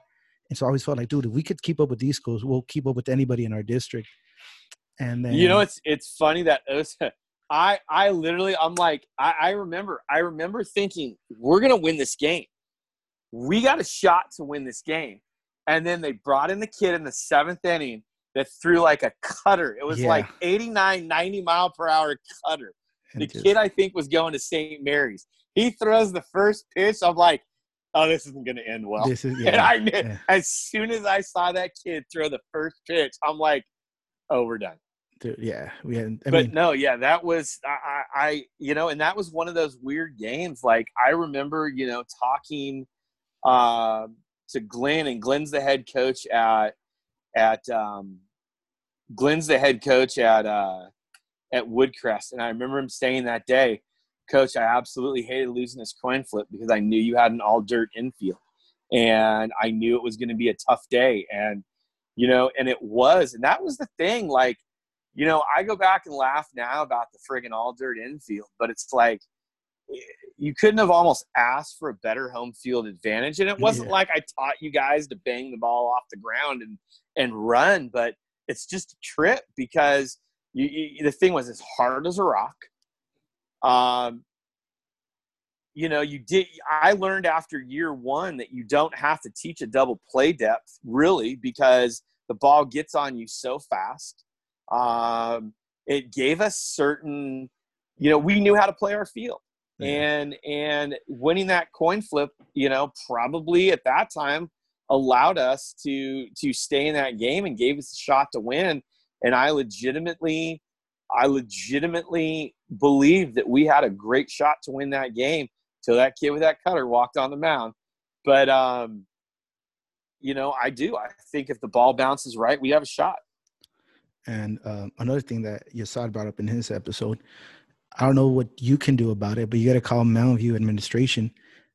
You know that our 06, um, you know, it has like league champion soccer, 99, 2000. Yeah. 06 isn't up there anymore. Like it was up there like 2007, 2008, 2009 because of all of our like younger friends that were there. Right. But I don't know how he knew, but he brought it up to me. And um, this was before schools closed and all that. I had a not a relative, my ex's younger brother was at the school, and I told him, "Can you take a picture of the basketball one?" And sure enough, there's no 06 up on there. Like it's a new one. It's not the same one as before, but all the other ones are there except 06. I was like, I know we tied, but it. Right. Now, you know what? When this thing gets cleared up, I'll talk to Lopez. Angel's there now, and I'll uh, I'll talk to him and see if if we can figure that out.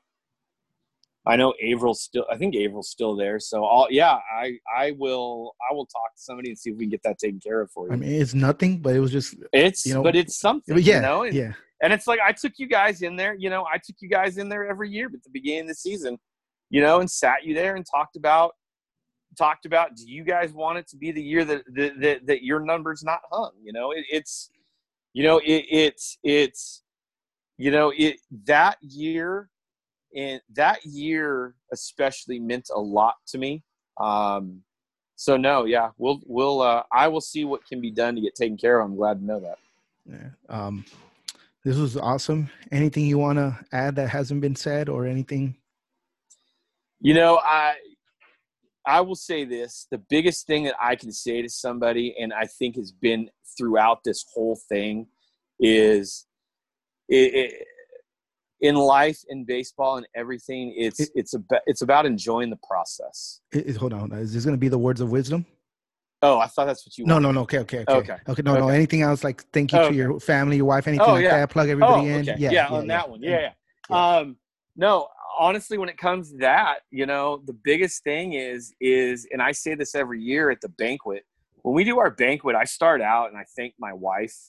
Um, and my kids. You know, the the the joke was that when Cole was when Cole was playing um, uh, pony Mustang Colt whatever it is um, baseball, my wife never had to do the snack bar because my wife actually because of me never being around during baseball season, they basically gave her the single parent pass of not having to work snack bar. Um, but without her, I could not have accomplished half the stuff that I I have accomplished.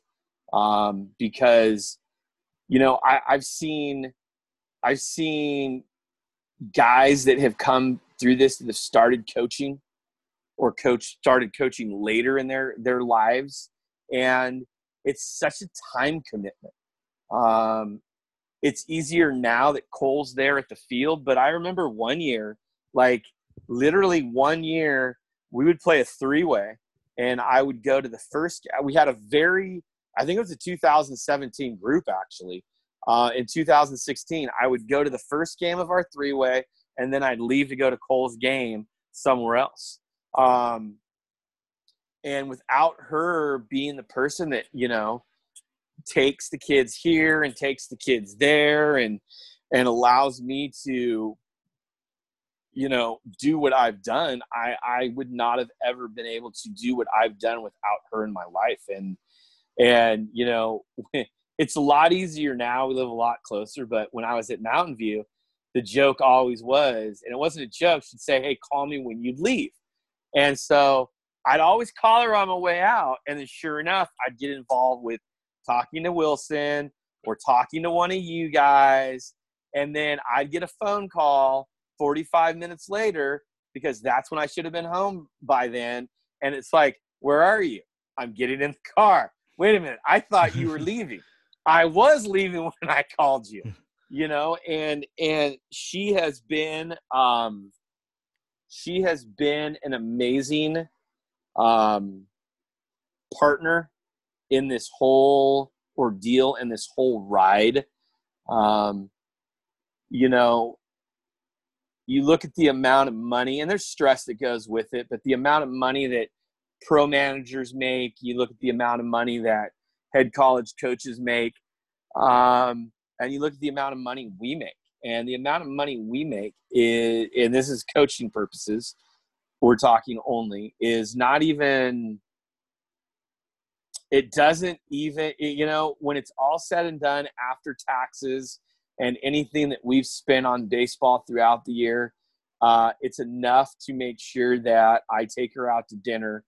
Um, but for her to give up a huge portion of her life to allow me to do that is just amazing to see. And i couldn't be blessed more to have somebody um, to share this journey with than than my wife you know and that and that goes for my kids and and obviously cole has been in love with baseball since you were around and and you know but my daughter she she likes volleyball. She's not really heavy into sports, um, and so she has she has kind of I guess maybe taken the brunt of it. But you know, she she also she also likes being around it. You know, and and I remember when we won the CIF.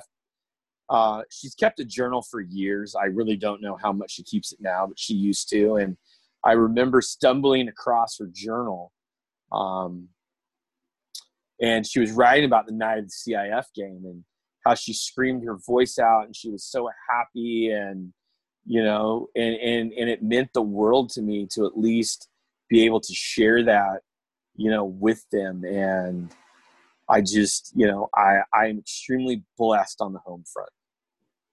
That's beautiful. A shout out to I, I believe it's Tamara, right? Tamara. It's very close. It's it, you got it right the second time. It's Okay. Tamara. And Yes, she was my is- it- uh, chemistry teacher my senior year. Yes, and and uh, she said, I told her I was doing this, and I told, I said who you, and and remember, and I will say this is a shout out to you, my man. My wife is horrible when it comes to names, and I said who I was doing. She goes, I think I was his teacher. I'm like, you were his teacher. Yeah. So uh, she remembered you. So that is uh, uh, a big shout out to you. But yeah, shout out I, to you guys, to your whole I- family, to your whole squad. yeah. Um, But I, I, I've been blessed. Great. Um, it's not a self help podcast, but if, for the audience, some words of wisdom just so we could wrap it up on a. It's been great, man. This has been one of my favorite episodes. I will not lie. This has been Good. beautiful to reminisce, catch up with you, see you're doing great. Um, some words of wisdom. I will say this. This is what I was going to say when I thought this was what this was.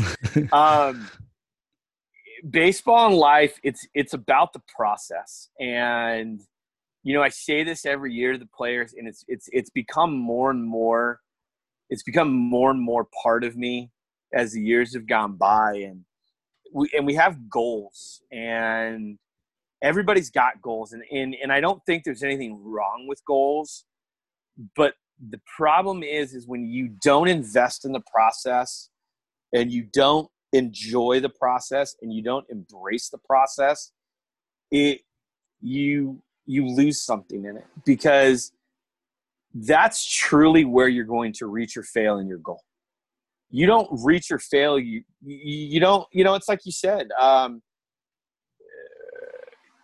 you appreciated your whole career at, ta- at at at Mountain View High School because of the process.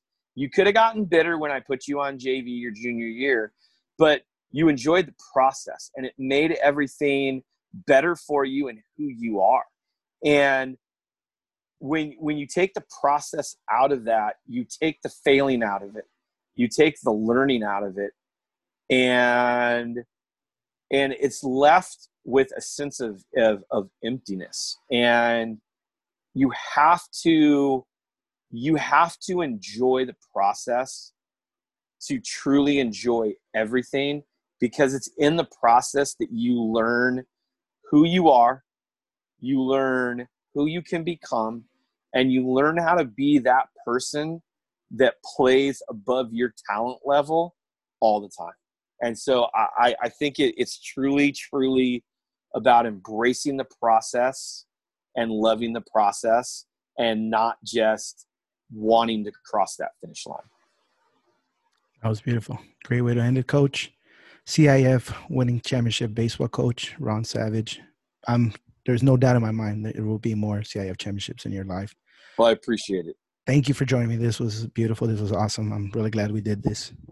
I uh, I am too. And as soon as uh, the coronavirus decides to disappear and we're allowed to get out of the house, now that I know that you live 30 minutes away, uh, we will have to get together and Definitely. uh, Catch up in person. together. Man. Yeah. Um, thank you guys for listening. Remember, if no one loves you, Hector loves you. We'll see you next time. All right. Thank you.